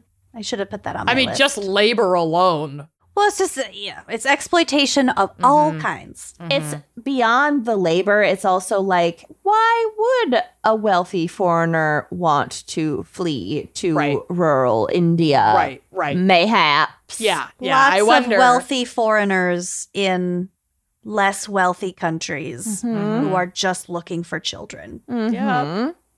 So there's actually a short documentary called BBC Exposes Dark Secrets of Oroville, colon, pedophilia and child abuse. Little on the nose, but it's fine. That is a little I appreciate the heavy handedness. Yeah. Which describes Oroville as a place where rich foreigners live in a utopia, but the villages around the town live in abject poverty, and the children in those villages have been repeatedly exploited and abused by residents.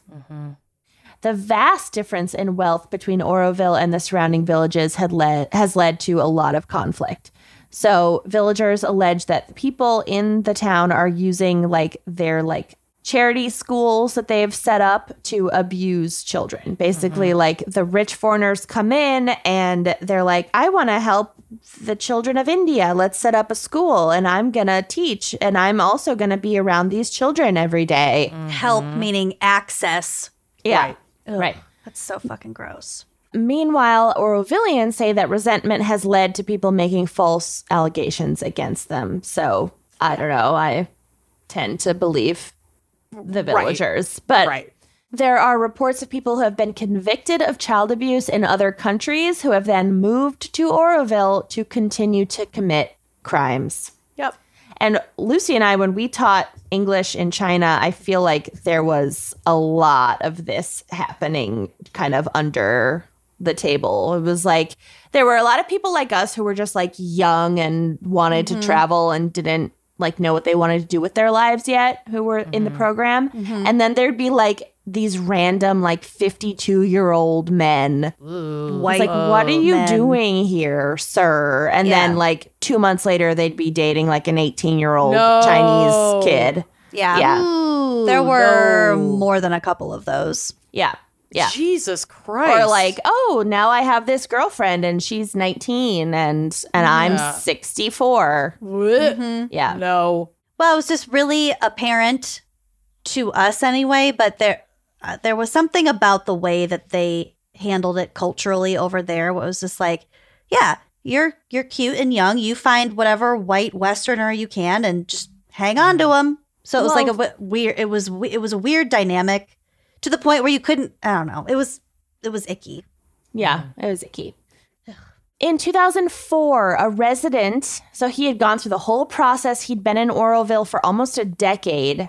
This man named Didier Keen was expelled from Oroville after people became suspicious about his behavior around children. But again, it took them like almost a decade to like. yeah. So damage had very much Yeah, been done at Jesus that point. Christ. The He had Mm-hmm. abusers probably moved on by then if they're targeting little kids. Well, he just kept getting fresh village children to Oh, I thought it was one specific. Okay, that makes a lot more sense.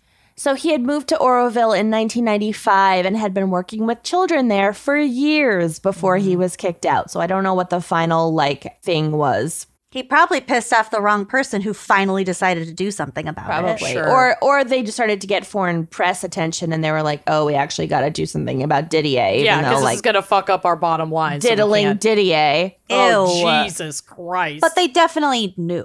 How People can you know not about know? that stuff. Mm-hmm. Yeah.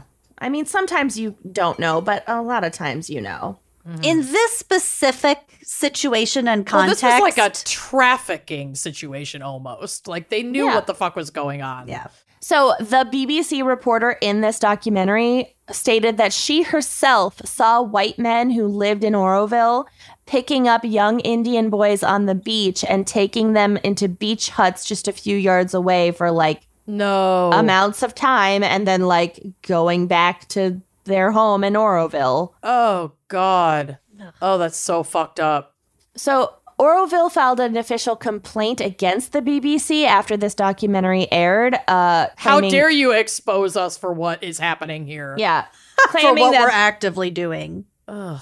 They claimed that it was biased and untrue, but after an investigation, the UK's Office of Communications did not uphold their complaint. So they Mm-hmm. lost and the BBC won. Well, and it's like we have it on camera. Yeah. Like we filmed this and happening. you did kick out this guy. Yeah. So why did you kick him So- out? Right. Good luck. We talked about the scams a little bit, uh, the money. Mm-hmm. So it's supposed to be cashless, but it's definitely not. And new residents have to pay for themselves and their expenses and be able to contribute to the central fund and buy their own property. Wow, the HOA fees here are insane. Yeah. God. One resident quote, I paid roughly $48,000 to the housing committee as a mandatory donation for my house 5 years ago. So uh, they're buying their they're buying property Yeah. but they're not really buying property. Right. They're just not calling it that. yeah.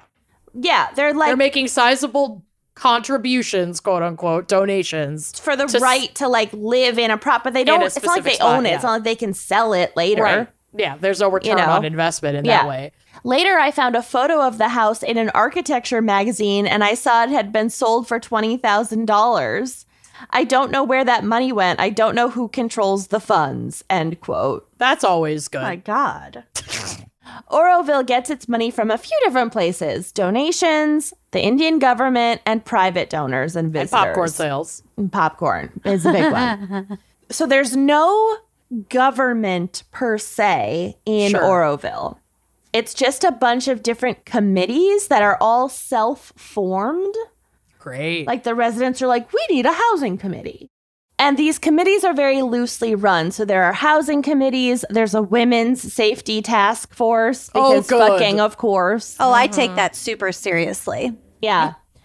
There's an entry committee, there's f- a funds and assets management committee, but they're not actually like they don't have any like standing to actually control the funds. I thought you and said assets. funds, like F U N S. funds. Fun. I would join that committee. Amanda wants immediately. to start the funds committee. I'm the chair of the Multiple funds fun. committee. Yeah. And the government of India employs a permanent secretary of Oroville. And this person is kind of like an ambassador, or basically just like to keep an eye on things and make sure it doesn't go completely off the rails. They're Mm-hmm. a PR manager. Yeah.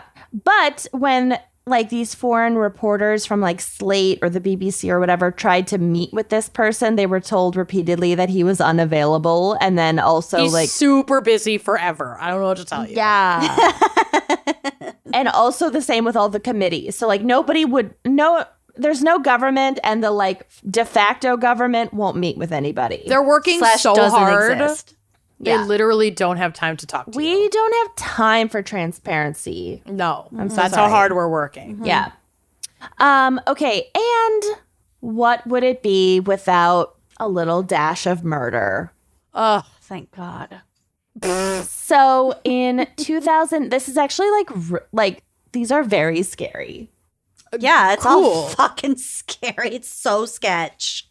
So in 2009, a French man was murdered in his home at Oroville. His killers broke in, threw chili powder in his eyes, no. Ow. No. then hacked him to death with sharp objects. Okay.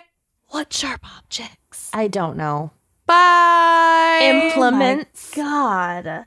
It's been super a fun. vase? I don't know. I'm speculating.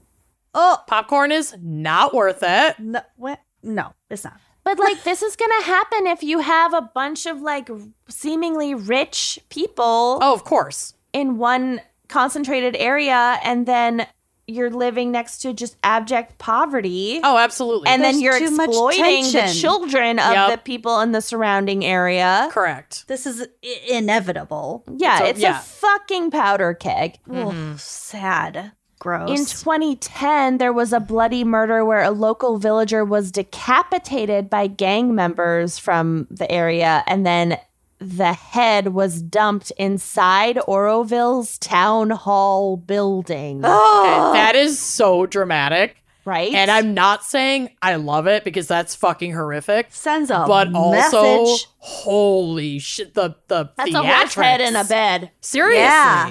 Yeah, Wow. that's heavy. Another time, a Dutch man named Sido was killed by surrounding villagers who tried to rob him. Sido had been an outspoken advocate for increasing Oroville's safety protocols, ironically. Jesus. And like today, they do employ local security guards, but people are still strongly encouraged to stay indoors at all times at night. cool. Was he killed at night? Yeah. But like, why would you want? I just don't know why you'd want to live there. No. Yeah, Mm-mm. So, the most recent article that I found was in The Guardian, and it was about how Oroville is being split because there's a fight over development in the town. So, basically, God. Oroville is just like this microcosm of like everything that's wrong in broader society. sure. There's, like- Condensed into one like Condensed There's way a down. 20 square housing mile shortage. radius. Yeah, Like, th- yeah, exactly. HOA. Capitalism, Murder. HOAs, like non transparency in government, violent crime, sexual harassment, and rape. like, trafficking children, And other exploitation, people. inequality. Like it's they got it all. yeah. They really do. It's this a place little has bit of everything. everything. Yeah. Illicit Good God. drugs. and now there's, you know, sectarianism. So Yay! at- Peppered in. Secretariat. The horse? horse fights.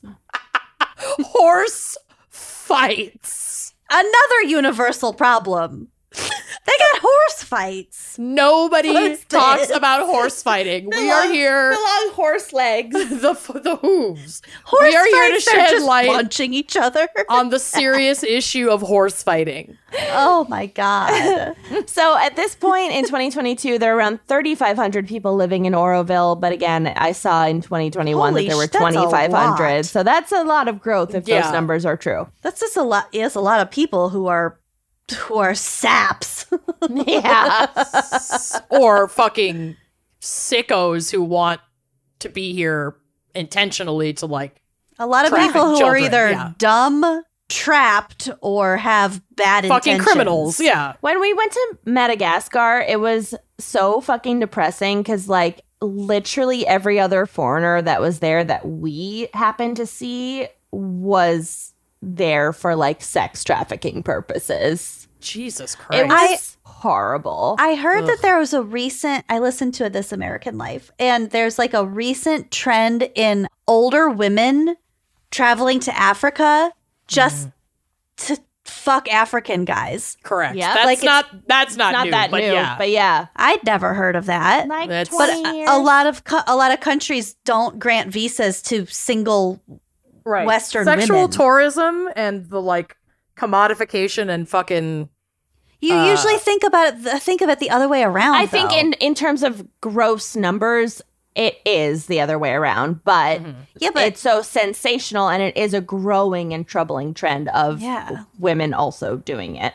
And Mm-hmm. women can abuse children everywhere too. Like, yes, of Absolutely. course. It's Yeah. just not. Uh, it was surprising to me because it's not really, and the Talked about that context in much. which it was presented was like, it was the story was about a a, a African man. I cannot remember what country that it was based in, but um, he was f- looking for a, a Western woman to like be his sugar mama, and he like fell in love with her, and then she wanted to come over to see him, but she couldn't get a visa because of this reason. So it was like a legitimate, quasi legitimate thing, but he was There all a It's about huge huge it. very legitimate age thing, gap. yeah. yeah. He was all about it, which is sort of, I think, I don't know. This is, it's, I don't know. It struck me. It was weird. It's complicated. So there's this new secretary, this new like ambassador from the Indian government to Oroville, and they have made moves to develop around the town. And so some people in the community see this push uh, as like ignoring the mother's original charter and going against the principles. And She's not still alive, is she? To see No. all this stuff. the mother left her body on November 17th, 1973. she left her earthly body. Godspeed. later Later. So later. it's also like complicated because it was named after this Indian nationalist, and now there's like a Hindu nationalist government in India. So they're like, do we promote it? Do we not promote it? It's complicated. And then there are like some members of the town who are like, this is progress and this is part of the charter and we want to expand and we need to get younger people involved and, and get people housing so that they want to come here. And then there have been like demolitions by the government and people are getting manhandled and it's uh it's a fucking hot mess. It does not sound like a fun time. great. So that's Oroville. Wow. Redbacher. if you want to have a job and buy property and also have no rights not by. I'm buying. good. and get assaulted and not leave your and have a curfew essentially. and- I'm okay. There's a Yeah. reason why utopia is a fantasy. Mhm. Because humans are the worst. Mm. We as a species cannot have nice things. can't can't do it. Pretty much. No. So that's my case. Wow. Wild. Wow. Well done. Yeah. It's going to be crazy when humans start inhabiting like other planets and there's No. this shit like on Mars. Like from the No. beginning. Yeah.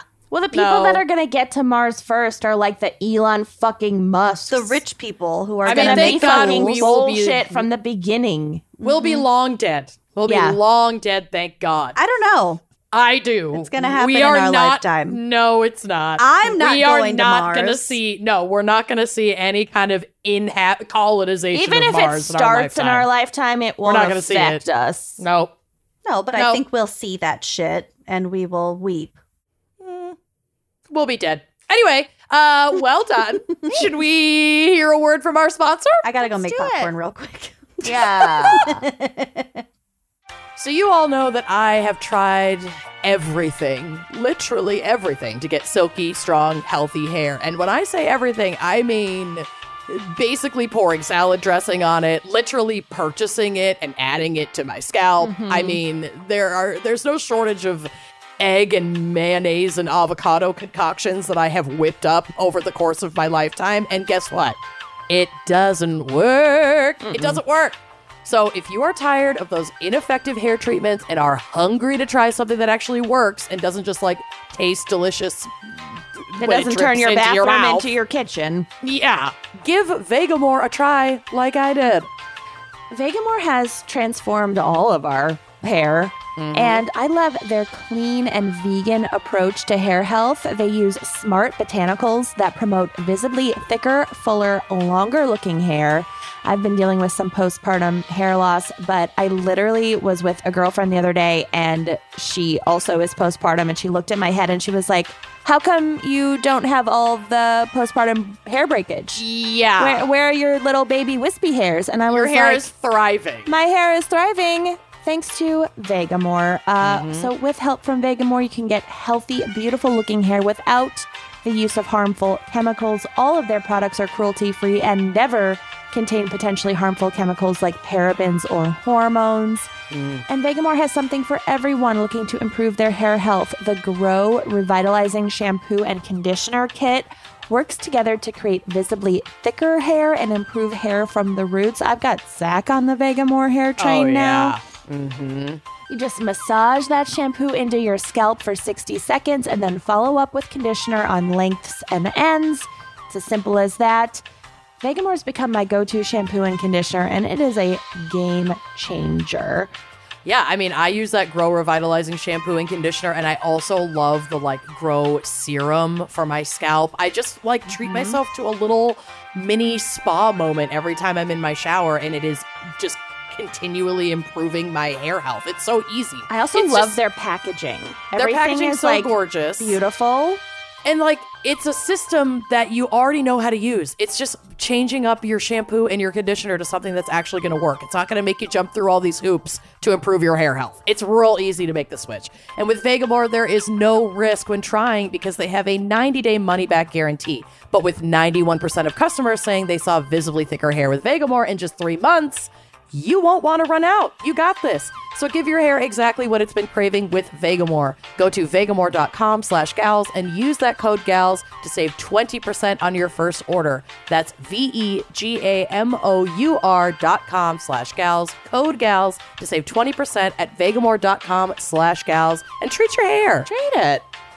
So I recently gifted a skylight frame to Sonia's great grandmother. Oh, Grandma Lynn. Grandma Lynn, the, Oh. Mm-hmm. the the OG, the queen, and she loves it so much because she, you know, can just take a look over in the corner and then she sees new photos almost every day of her grandkids and great grandchildren and they just appear in seconds and it's such a special way for us to stay connected even though we live far apart. I love that so much. Like the Skylight Digital Photo Frame is just such a sweet and meaningful gift. And, you know, like you said, it just keeps you updated with family and gives you a new way to stay in touch with people that you love. And gift buying is hard. Like, it's not always easy to figure out what people want.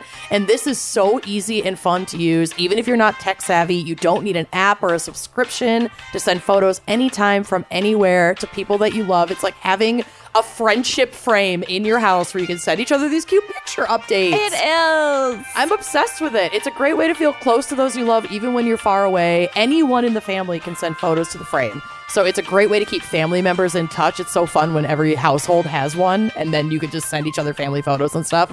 It sets up literally effortlessly. It takes under a minute, and even the least tech savvy can use it. Like, y'all, Kenyon set this up. Okay. I set it up Kenyon. and my great grandmother uses it.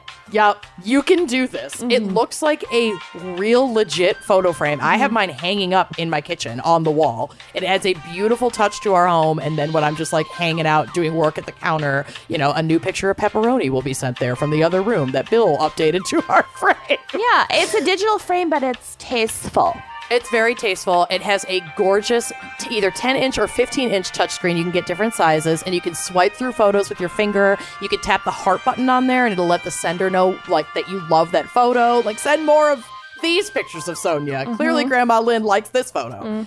This makes the frame super interactive and fun to use. It holds thousands of photos that continuously rotate through and bring daily joy, and it's got 100% satisfaction guaranteed. If you don't love your skylight, they will offer you a full refund. And if you're buying this as a gift for someone else, this is a fun thing. You can preload it with favorite photos for a special, like, say, Mother's Day gift. You can surprise them with photos they didn't even know you had. I'm obsessed. Now, as a special Mother's Day offer, get 10% off up to $30 off your frame when you go to skylightframe.com slash wine, W-I-N-E. E. That's right. To get 10% off up to $30 off your purchase of a skylight frame, just go to skylightframe.com slash wine. That's S-K-Y-L-I-G-H-T-F-R-A-M-E E dot com slash wine. And treat your whole family. Treat it. All right, are you ready for my case? So ready. I mean, there isn't murder. Okay. Is or isn't? Is not. Oh, but like I'm out. bye. but if I get a chance to talk about like weird LSD shit, I'm gonna. So let's Yeah. go. Obvi, it was the 60s. Obv. And the s- Obvi. And the summer of love was in full swing with full bush. Oh, yeah. God bless. full bush both on the face and the crotch. It was a very hairy time for America. There was no meridian grooming back then. Sorry, None. my phone keeps auto listening to me and typing what I'm saying, and I'm trying to get it to stop. Full bush. Yeah. Oh, yeah. I it was I was in like a DM to a friend who just had a new baby, and I was like, "Oh my god, Full bush. stop typing what I'm saying!" Full bush. You So are much. a fully illustrated medical journal from 1974. Congrats on your full bush. so, in the early 60s, it wasn't just the FBI who were experimenting with hallucinogenic drugs. A Harvard research team led by Timothy Leary and Richard Alpert Yeah, were baby. blazing a trail toward a societal utopia guided by their inspiration, novelist Aldous Huxley. Actually, a great So novelist. Mm-hmm. 60s. hmm I'm not Kind of a one-hit wonder, but Kinda. I mean, one hit wonder in the sense that. but that the hit. two- The hit the two, slapped. the two, the two hits that he's most famous for. But he definitely wrote a lot of shit. Like uh, next sentence here, if that name sounds familiar, it's because it is. he wrote Brave New World, as well as about fifty other books, novels, essays, and poems. He was a pacifist with a keen interest in philosophical mysticism, and while taking his own cocktail of mescaline wrote of Oh. utopian societies thriving under the shared values of sexual experimentation, full bodily freedom, and transcendental religious quote unquote experiences. Hmm. So fucking hippie shit. Mm-hmm. So these Harvard nerds fell in love with this novel Island, which was the utopian follow-up to the dystopian Brave New World. Hmm. And this work was their roadmap to a higher level of living. So more fucking hippie shit. He wrote it while he was hallucinating. Literally. That's So- the way to write, though. It honestly That's is. not the Writing way is to such model a a. chore. It's such a chore. Oh my god! I yeah. Such a fucking chore.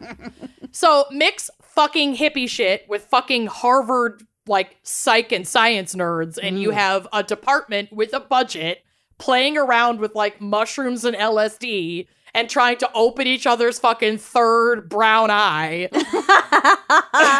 and nothing could possibly go wrong. What a time to be alive. uh, We were born in uh, the wrong era. You have Oh. We all really the were. confidence of a college freshman at Harvard. All of the a budget. mediocre white man who read fucking Island one time. It is funny though how many times in my research for this it was referenced like, yeah, these were good ideas when you were a college freshman. Yup. Mm-hmm. this is the most college freshman shit Yeah. ever. Yeah. And when you are a college freshman, you're kind of doing communal living. Totally. yeah. Again, we work documentary. Mhm. There are no novel ideas e- ever Yeah. at all anymore. Yeah. So, when experimenting within the confines of the institution of Harvard proved too limiting for their research, Leary and Alpert launched the Zihuatanejo project. I'm so sorry. Nailed it. Oh. Zwatanejo. Zuatanejo, Zwatanejo. which was So what's according the, to the problem? What's your problem? Which was, according to the BBC, a psychedelic training center under the umbrella of their International Federation for Internal Freedom. Isn't Zwatanejo where Andy Dufresne and what's his name met at the end of Shawshank Redemption Mm-hmm. in Mexico? It is in Mexico. Maybe that's where it is. I don't know. I've Googling never it. heard of it before, but maybe. I'm The community was located on the coast of southwest Mexico, and it was here that they started like writing this this manual called The Psychedelic Experience, a mail based on the Tibetan Book of the Dead. I have a copy of that. So do of course I. you do. well, Corey does, of course. The their book was dedicated to Huxley and cites his 1954 essay "The Doors of Perception," which explored the hallucinogenic effects of mescaline, a psychedelic substance found in plants indigenous to Mexico. So they were like Have you ever in done the place mescaline? where it's grown. I have not. Have you? I'm still I young. haven't done any. I've like I'm young, compared baby. to We're you going to two. Vegas in oh, like two weeks. I'm gonna get us One week some from today, mescaline. honey. Oh, you're right. Mm-hmm. I do not have a lot of time to I find will this not be mescaline. doing I gotta start mescaline, but- researching. I No. thought you two might have, you degenerates. You won't be doing mescaline I haven't done that, that many you know drugs. of. I'm gonna dose Kenyon with mescaline. It's gonna be amazing. Dose Kenyon. Dose Kenyon. dose Kenyon. Dose oh, wait. Kenyon. Consent Anyway. is key. We're not condoning any of this. We're joking. But we're Of doing course, Dose I Kenyon would in never wink, wink, dose Kenyon with mescaline. As the Tibetan Book of the Dead had prepared monks for mortality and reincarnation, the psychedelic experience would teach them how to handle the experience of ego death and rebirth. Mm, I hate it too, y'all. Hippie shit. mm. Vegas. Uh, ego death is. I think that's a real thing. That's a psychological thing. For sure, it is, but not what they are taking it to a stupid place. Mm. Yes. There's also not like a fast track. No, No, you can't They're just do a white boys. bunch they're of white acid. boys from Harvard who want to do a bunch of LSD and like get paid for it. Yeah. like this is not. No, no. to achieve this full ego death and rebirth, the idea was to completely remove themselves from society and forge a new path forward through communal living. This was pretty fucking juicy for folks who were sick of the capitalist grind and wanting to like farm all day and fuck all night. Sounds exhausting. Hoe all With day my and hoe all bad- night. Well, thing ho all night. It's literally things that like only a college freshman has the fucking like stamina, to do. Yeah. Yeah. And this operation had the attention of Huxley himself, legitimizing it all in the eyes of his hippie fans. Quote, to us, the island represented freedom, says Edward Padilla, an early member of the group. Before settling f- temporarily in southwest Mexico, many of the Brotherhood favored settling in Hawaii, while a friend of Padilla flew to the remote Pacific island of Micronesia to scout out territory. So they're also fucking colonizing. The British researcher Michael Hollingshead, who first introduced Leary to LSD at the recommendation of Huxley, even spoke to the King of Tonga about providing the Brotherhood with a home. Hmm. So they're like trying to find their perfect island to And I recreate. hope the king island. of Tonga was like, "Go fuck yourselves." Literally, he was like, nah, bye. Their location, however, would rely on full self sustainability. So a remote island was not even really going to be the move because they didn't want to rely on like import and export to survive. They wanted to Off to completely live off the land. Ohio. Yeah, I mean, you're not like that far off. No. Indiana. I mean, it's not, it's no, it's California, but Oh, okay. it's like, I find this quite humorous personally. Yeah. this project was getting out of fucking control and harvard was like um this is not what we thought this we was thought you gonna guys were be. going to be doing like scientific research, not jetting off to Micronesia. Harvard Uh-huh. is still funding all of this at this point. at this point yes but brotherhood founding father timothy leary who is like a, a doctor in psychology and he was a professor at harvard was fired by Harvard over the concerns about the experiments they were conducting as part of their studies. And I covered a lot of similar stuff in our CIA crimes episode, but they were basically doing the same shit, like experimenting on prisoners and underinformed, quote unquote, volunteers with LSD and other psychedelic drugs. Mhm. And Leary had gotten so deep into his research, which included him and his colleagues just getting blasted on LSD, that he was failing to show up to like teach his classes and was finally just dumped from Harvard in 1963. They were like, fuck this, you're done, this project is over. God. Wasn't there a movie about this, like with George Clooney? Probably. The men who Men- stare at goats. Yes. Probably. Is that di- this or different? I don't know if That's- it's this, but it's like all part of the same batch of like LSD time in Right. the 60s. It's a little bit different because that remember I t- have told you my psychic Charles Tiemann Mm-hmm. Mm. psychic-light.com used as a child was part of that project Mm. Right. because they used psy- psychic abilities. Mhm. That was Mm-hmm. Right. the whole point. Well, there you it's go. a little bit different, but yeah. I'm Same sure thing. they were. I'm sure it, it was a fictional movie, was it not? It was based on a book, but whatever. I don't know. So now they're back from trying out growing and taking hallucinogenics in Mexico, and they're no longer under the umbrella of Har- Harvard. So they can devote all of their time to building the Brotherhood of Eternal Love, which is their commune. So they officially start the Brotherhood of Eternal Love in the Modesca Canyon in Orange County, completely cut off from society, mere miles off the 15. where they, where they People are fucking everywhere, man. It's hard to get cut off. It's hard to get away. Mere It's hard to get miles away off, off the the 15. 15. Check like the 404 to It's like the literally 15. between like the 15 and like the 245 or whatever the fuck it is. Why on, are like, this one highways in little- California the Everywhere. The yeah. very annoying. it's really obnoxious. Yeah, it is, but that's what they call it. So. So they started their process of learning to grow their own food, make their own textiles and clothing, and even provide each other medical care and fucking like deliver babies on this commune.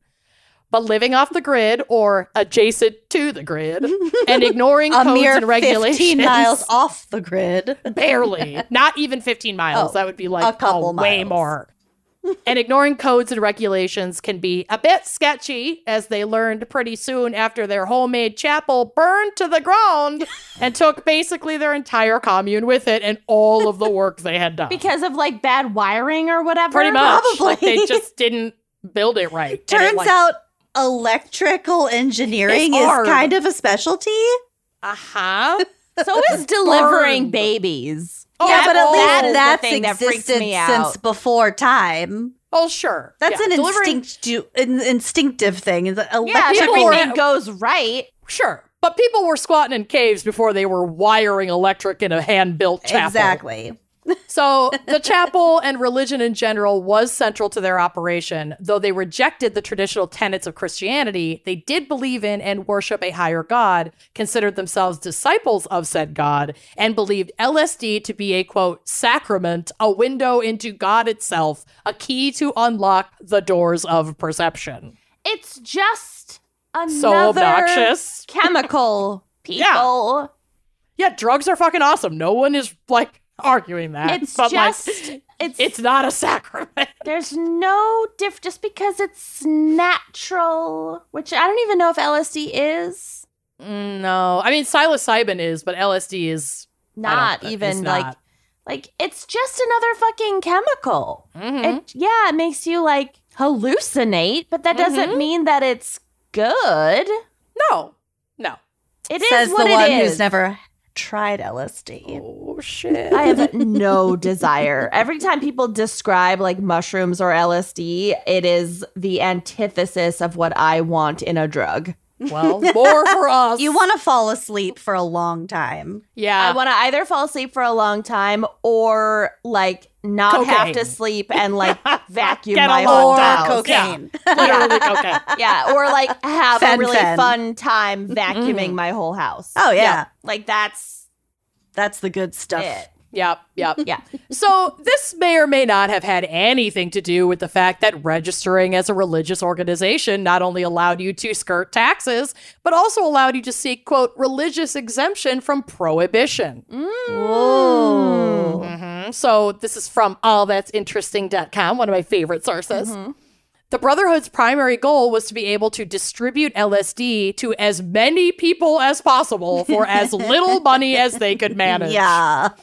California officially banned the substance in October of 1966 at a protest three months later in San Francisco's Golden Gate Park called the Human Being. I'm gonna Yeah. just kill people. Yeah. Underscored the hippie resistance to the government's infringing on their psychedelic enlightenment. So basically, the use of LSD was shut down by the government at that time in California, but here it was being used as part of a religious practice. So these folks couldn't be hauled off to jail for using it, and it wasn't nationally criminalized yet. Got it. And honestly, we need to start a church. Like, we need to stop joking about it and actually do it because, like, drugs and reproductive rights are tenets of my religion. So fuck off, and I'm not going to pay taxes. Yeah, I'd love to get rich and do drugs and have reproductive freedom. That'd be great. That'd be dope. Literally nothing is stopping us. I know. We should just do it. But just because they were able to use LSD didn't mean they were able to just like blatantly make it. So they got shady and fucking made some epic shit. They created their own brand of LSD called Orange Sunshine, acquiring the necessary components through Afghanistan by way of Istanbul, Frankfurt, and London. This was a legitimate global smuggling operation Yeah. Mm-hmm. that was essentially overlooked because the product was being used for religious purposes. They were giving this shit away mostly for free and funding it by also participating in the hashish trade. Hashish. Drugs would be shipped to Ca- this is so fucking stupid and I love it. Drugs would be shipped to California hidden inside of musical instruments, Volkswagen buses, hollowed out surfboards. Yeah. Well, it's like two on brand. It's California hippie shit. I cannot Send make it this in shit up. Bibles. Why are you sending it in surfboards? They're already suspicious of Bibles you. would be more suspicious It than would be more surfboards suspicious going to Southern because- California. Well, not even just going to Southern California, but going specifically to this quote unquote religious organization because surfing was one of their religious practices in the Brotherhood. And they called it, quote, Christ in the Curl. I'm out. I mean, I think this sounds rad. They're not taking it the relig- the Jesus part seriously. it's not Jesus, but they are taking the God part pretty fucking seriously. they just said Like, Christ in the curl. That is a Yeah. joke. I I mean, yes, and. Yeah. So they also, you'd love this. They also opened a spiritual center in Laguna Beach, a self-proclaimed psychedelic emporium called Mystic Arts World. Ooh. The shop served as a headquarters for their drug operations as well as their spiritual practices. It is now known as the Magic Castle. Probably. Starting in 1968, they began to distribute their signature orange sunshine for as little as five cents a tab, but they're basically giving it away. Don't buy discount drugs. Well, These. from these folks you would want to because it's good stuff. Mm-hmm. One member put it succinctly, quote, "We weren't greedy, we just wanted people to get high." Those are your people to get drugs from. Altruistic dealers, I guess. Yeah, I love just want these you to have a guys. good time. Like, where's the downside? Corey would honestly. have one million percent been a part of this. yeah. Absolutely. I would have been a part of it. Yeah. I don't surf, my God, but No, me either. But the core strength, absolutely not. So I'd they went swim. to the Yeah, I love swimming. I'd tan. They went to the East Coast as well, opening the Center for the League of Spiritual Discovery in Greenwich Village in 19 I said 86, but 1968. yeah, I wrote that wrong. In this center, Leary and Co. gave free TED Talks proselytizing about LSD. Ted Leary talks. Ted Leary Talks. Around the same time, LSD had been banned in California and the fight was on to ban it nationwide. Leary was obviously opposed to that and made many public and TV appearances fighting against this growing call for legislation. But alas, big government won out and LSD was officially criminalized nationwide in 1968. Leary made his way back west to a small couples only commune that they built on a ranch in Idlewild. Nothing Run- could go wrong. Nothing could go wrong. Run by Leary and another Brotherhood founder, John Griggs, who by now were fully claiming themselves to be agents of God, born to, quote, lead a new breed. Blech. Through Christ in the curl. Yeah, pretty much. Because we only have bad ad copy. Yep. But dad had other plans for Griggs because at only 25 years old, he fucking died from shock of the century and overdose of LSD. You Mm. can die from an overdose of LSD. I mean, you can die from an Yeah, overdose of You anything. could die from an but- overdose Yeah. of weed. Like, you could Literally die from anything can be toxic. It's just about water. the dose. Yeah. In response to this tragedy, the Brotherhood didn't dial back their LSD production, but rather dialed it up, expanding their operation to produce, according to the BBC, 10 kilograms of LSD or approximately 100 million doses. That That's is nuts. so many It's so much. doses. That's how much Yeah. he took. No, Oh, they no. were producing that. Oh, they I thought ramped up that's to how he producing that. died. There were like a hundred million citizens in the U.S. at the time. Yeah. They could have given a tab of LSD to like every single American. Mm-hmm. Mm-hmm. That's a lot of LSD. It's a lot. How many? It L- is a how, lot. how many LSD can I you don't- do I in don't one know. day? I don't I'm know. reading It would right depend on now. your tolerance, probably. Uh, a dose ranging from 50 to 200 micrograms is non toxic and medically safe when used in a safe setting. A typical tab is usually 100 to 200 micrograms. Micrograms. And they were making 10 kilograms Okay. According to Michael Randall, a formative member of the Brotherhood, the plan was to drive down the price of LSD through mass production to distribute, quote, so much orange sunshine that it would become virtually free. We had a deep spiritual commitment to what we were doing. they were just trying to saturate the market so everyone could have it for free. yeah, pretty much. Love it. This was continuing to get out of fucking hand, and the Brotherhood was now being seen as honestly what it was a massive drug syndicate and was coined the hippie mafia by the press. Yeah. They had grown not only in numbers, but in political influence, and our boy Timothy Leary even ran against Ronald Reagan for governor of California in 1969. Obvi, he lost, but the race was It's a huge. shame. He would have been so much better. I know, would have been so good. He could have become president. He could have been. But the race was big in the press and in pop culture, even inspiring the Beatles' hit Come Together. Leary continued to be an outspoken and influential person, and the government was not feeling great about that. In 1965, so we're kind of going back in time a little bit, he had been picked up for marijuana possession when he was found with weed coming back into the US from their little commune in Mexico with his family. Thinking this was the opportunity to shut this dude down, he was arrested for possession and sentenced to 30 years in prison For weed? uh, under the Marijuana Tax Act, which I can't go Jesus. into. Yeah. We've All the talked details about of that. that. It's bullshit. He appealed this charge, however, claiming it to be unconstitutional and actually won this appeal. And it had something to do with a requirement of self incrimination under the Marijuana Tax Act that he didn't actually do. So he found a good loophole and ended up having that completely overturned a few years later. Okay. But a few years after this initial arrest, after returning to the West Coast from New York, so he was in Greenwich, he's back to Laguna Beach. He was arrested in Laguna Beach, this time because he had two fat joints on him. and Leary claimed that these were planted on him, which, like, honestly, that's not outside the realm of possibility. He's an LSD guy, he's not really a weed guy, but they really wanted to shut him down. And they had all of these strict criminalization rules around weed that they could fuck him up with. I-, I can't confirm or deny whether or not it was planted on him, but Super it's not plausible. like it's super plausible. Yeah. And despite his previous marijuana conviction being overturned, they got him on this one. So he was charged and awaited trial as he simultaneously tried to run for California governor. Bold move. Trump. Yeah. Uh, well, we've got seriously. somebody, yeah, facing 35 felony counts running Legit. for president. So. Yeah, exactly.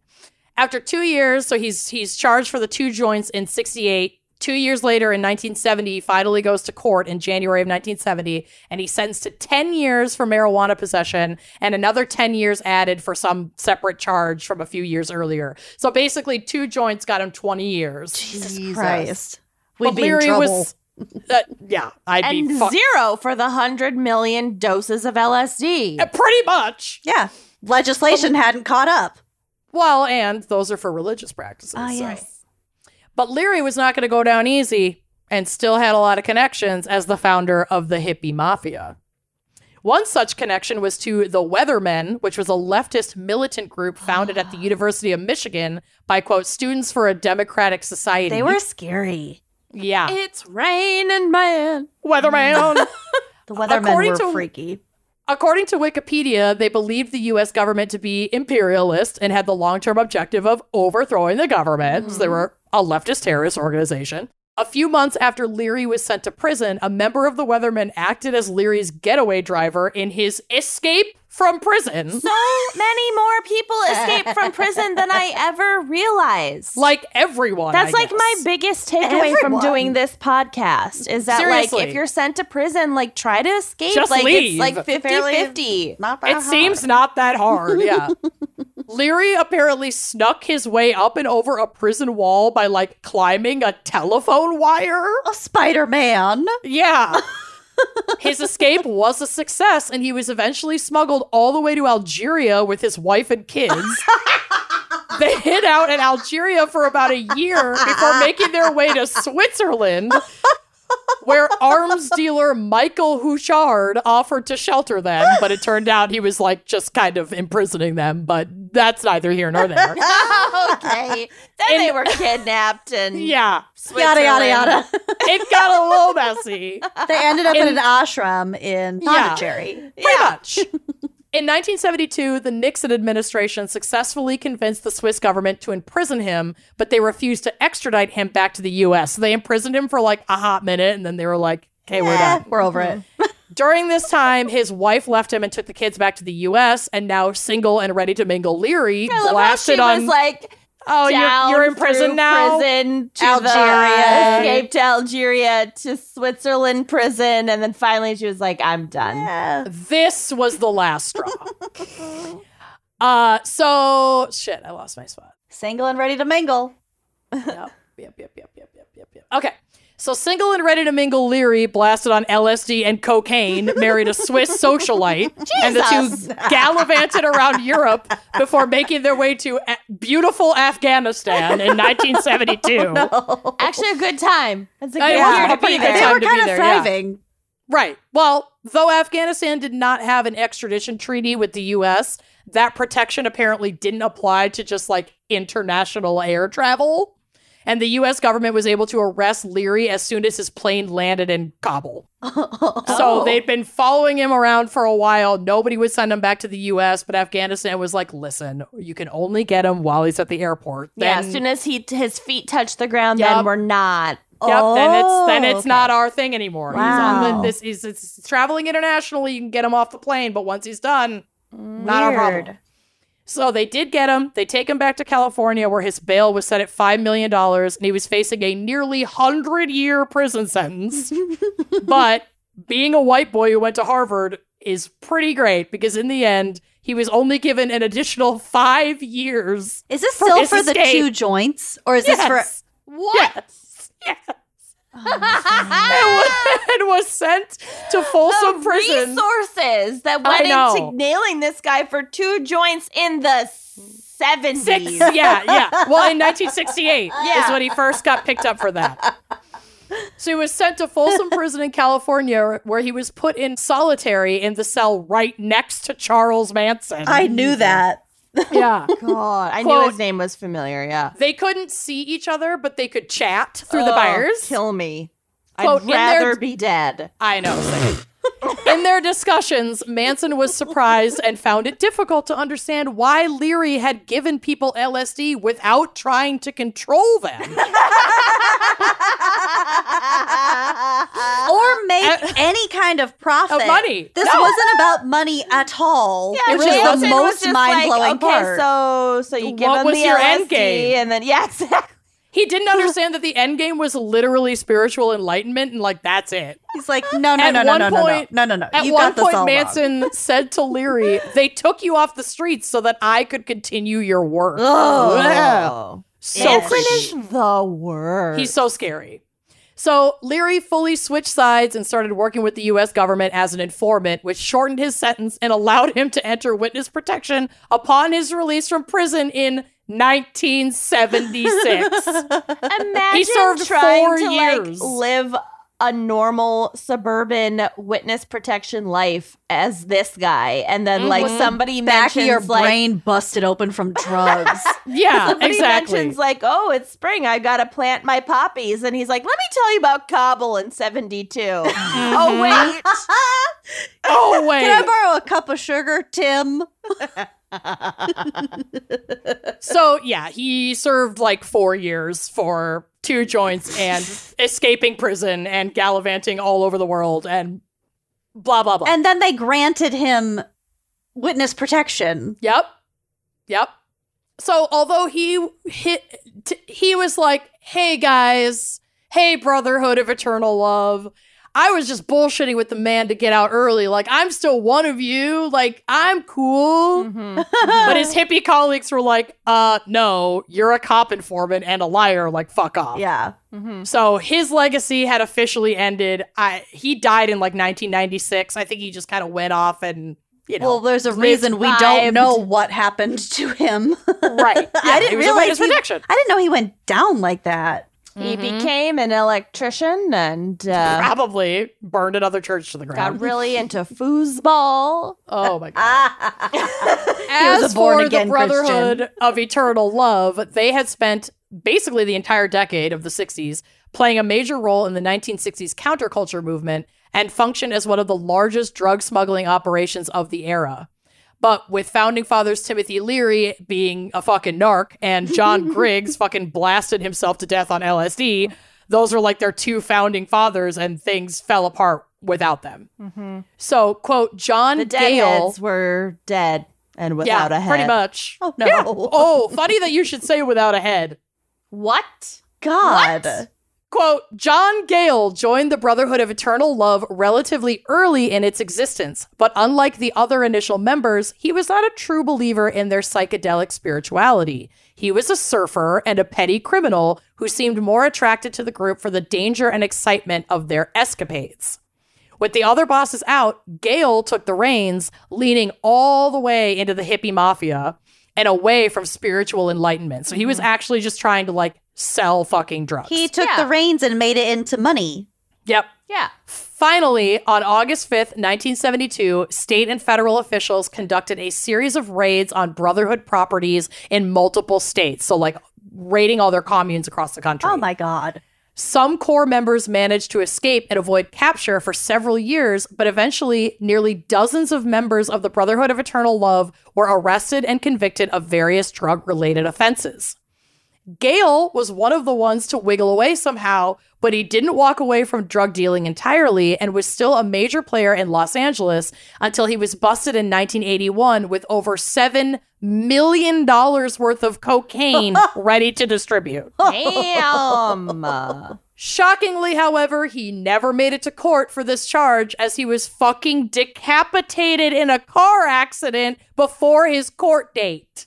Oh, so not Yeah. so not like offed, like it was an accident. No, it was or- an accident. He died in a Final car accident. destination. Yep. Wow. Yeah. His head was his capo was detained. Oh Uh, no. Yeah. His Yeah. Kappa was detained. Jesus. His capo was detained. Christ. Look at me having prophetic dreams. Seriously. So, Good. and of course, by the 80s, LSD was kind of out and like Coke was super in. Yeah. Yeah. So that He was finalized. a trendsetter. It yeah, that really finalized the death of the Brotherhood of Eternal Love, and now it's just like a topic of folklore. It doesn't exist anymore. Wow. Isn't that Ah. nuts? Yeah. That was heavy, man. Cool. Fucking Christ of the Carl. you know what I'm Christ of saying? the Pearl. Sha, fucking Wow. Christ and the Carl. Anyway, that's my well gonna done. go- Isn't that a wild ride? I like knew how a there lot were of that, parts but that there you were some just like had to skip over, and then he Uh, married there's a so Swiss much. socialite. Right, and that was the whole thing. You guys, was the there's whole so- thing. this this could be a 50 season podcast. Yeah. Like there's so much shit to this Brotherhood of Eternal Love and like all the people that were part of it and all the offshoots of it. It was nuts. It was huge. It dominated the entire like zeitgeist of the 60s. It was crazy. it was a he it it he d- redirected the culture of our A country. thousand percent. Yeah, absolutely. Ugh. Like basic, almost single handedly. That's It was so as fucking wild. amazing. Amazing. fan picker Jordan Wilson. As Uh, has. you indeed. have redirected the zeitgeist of this episode. Thank you, Jordan, and thank you for listening. And we'll talk to you next week. See you later.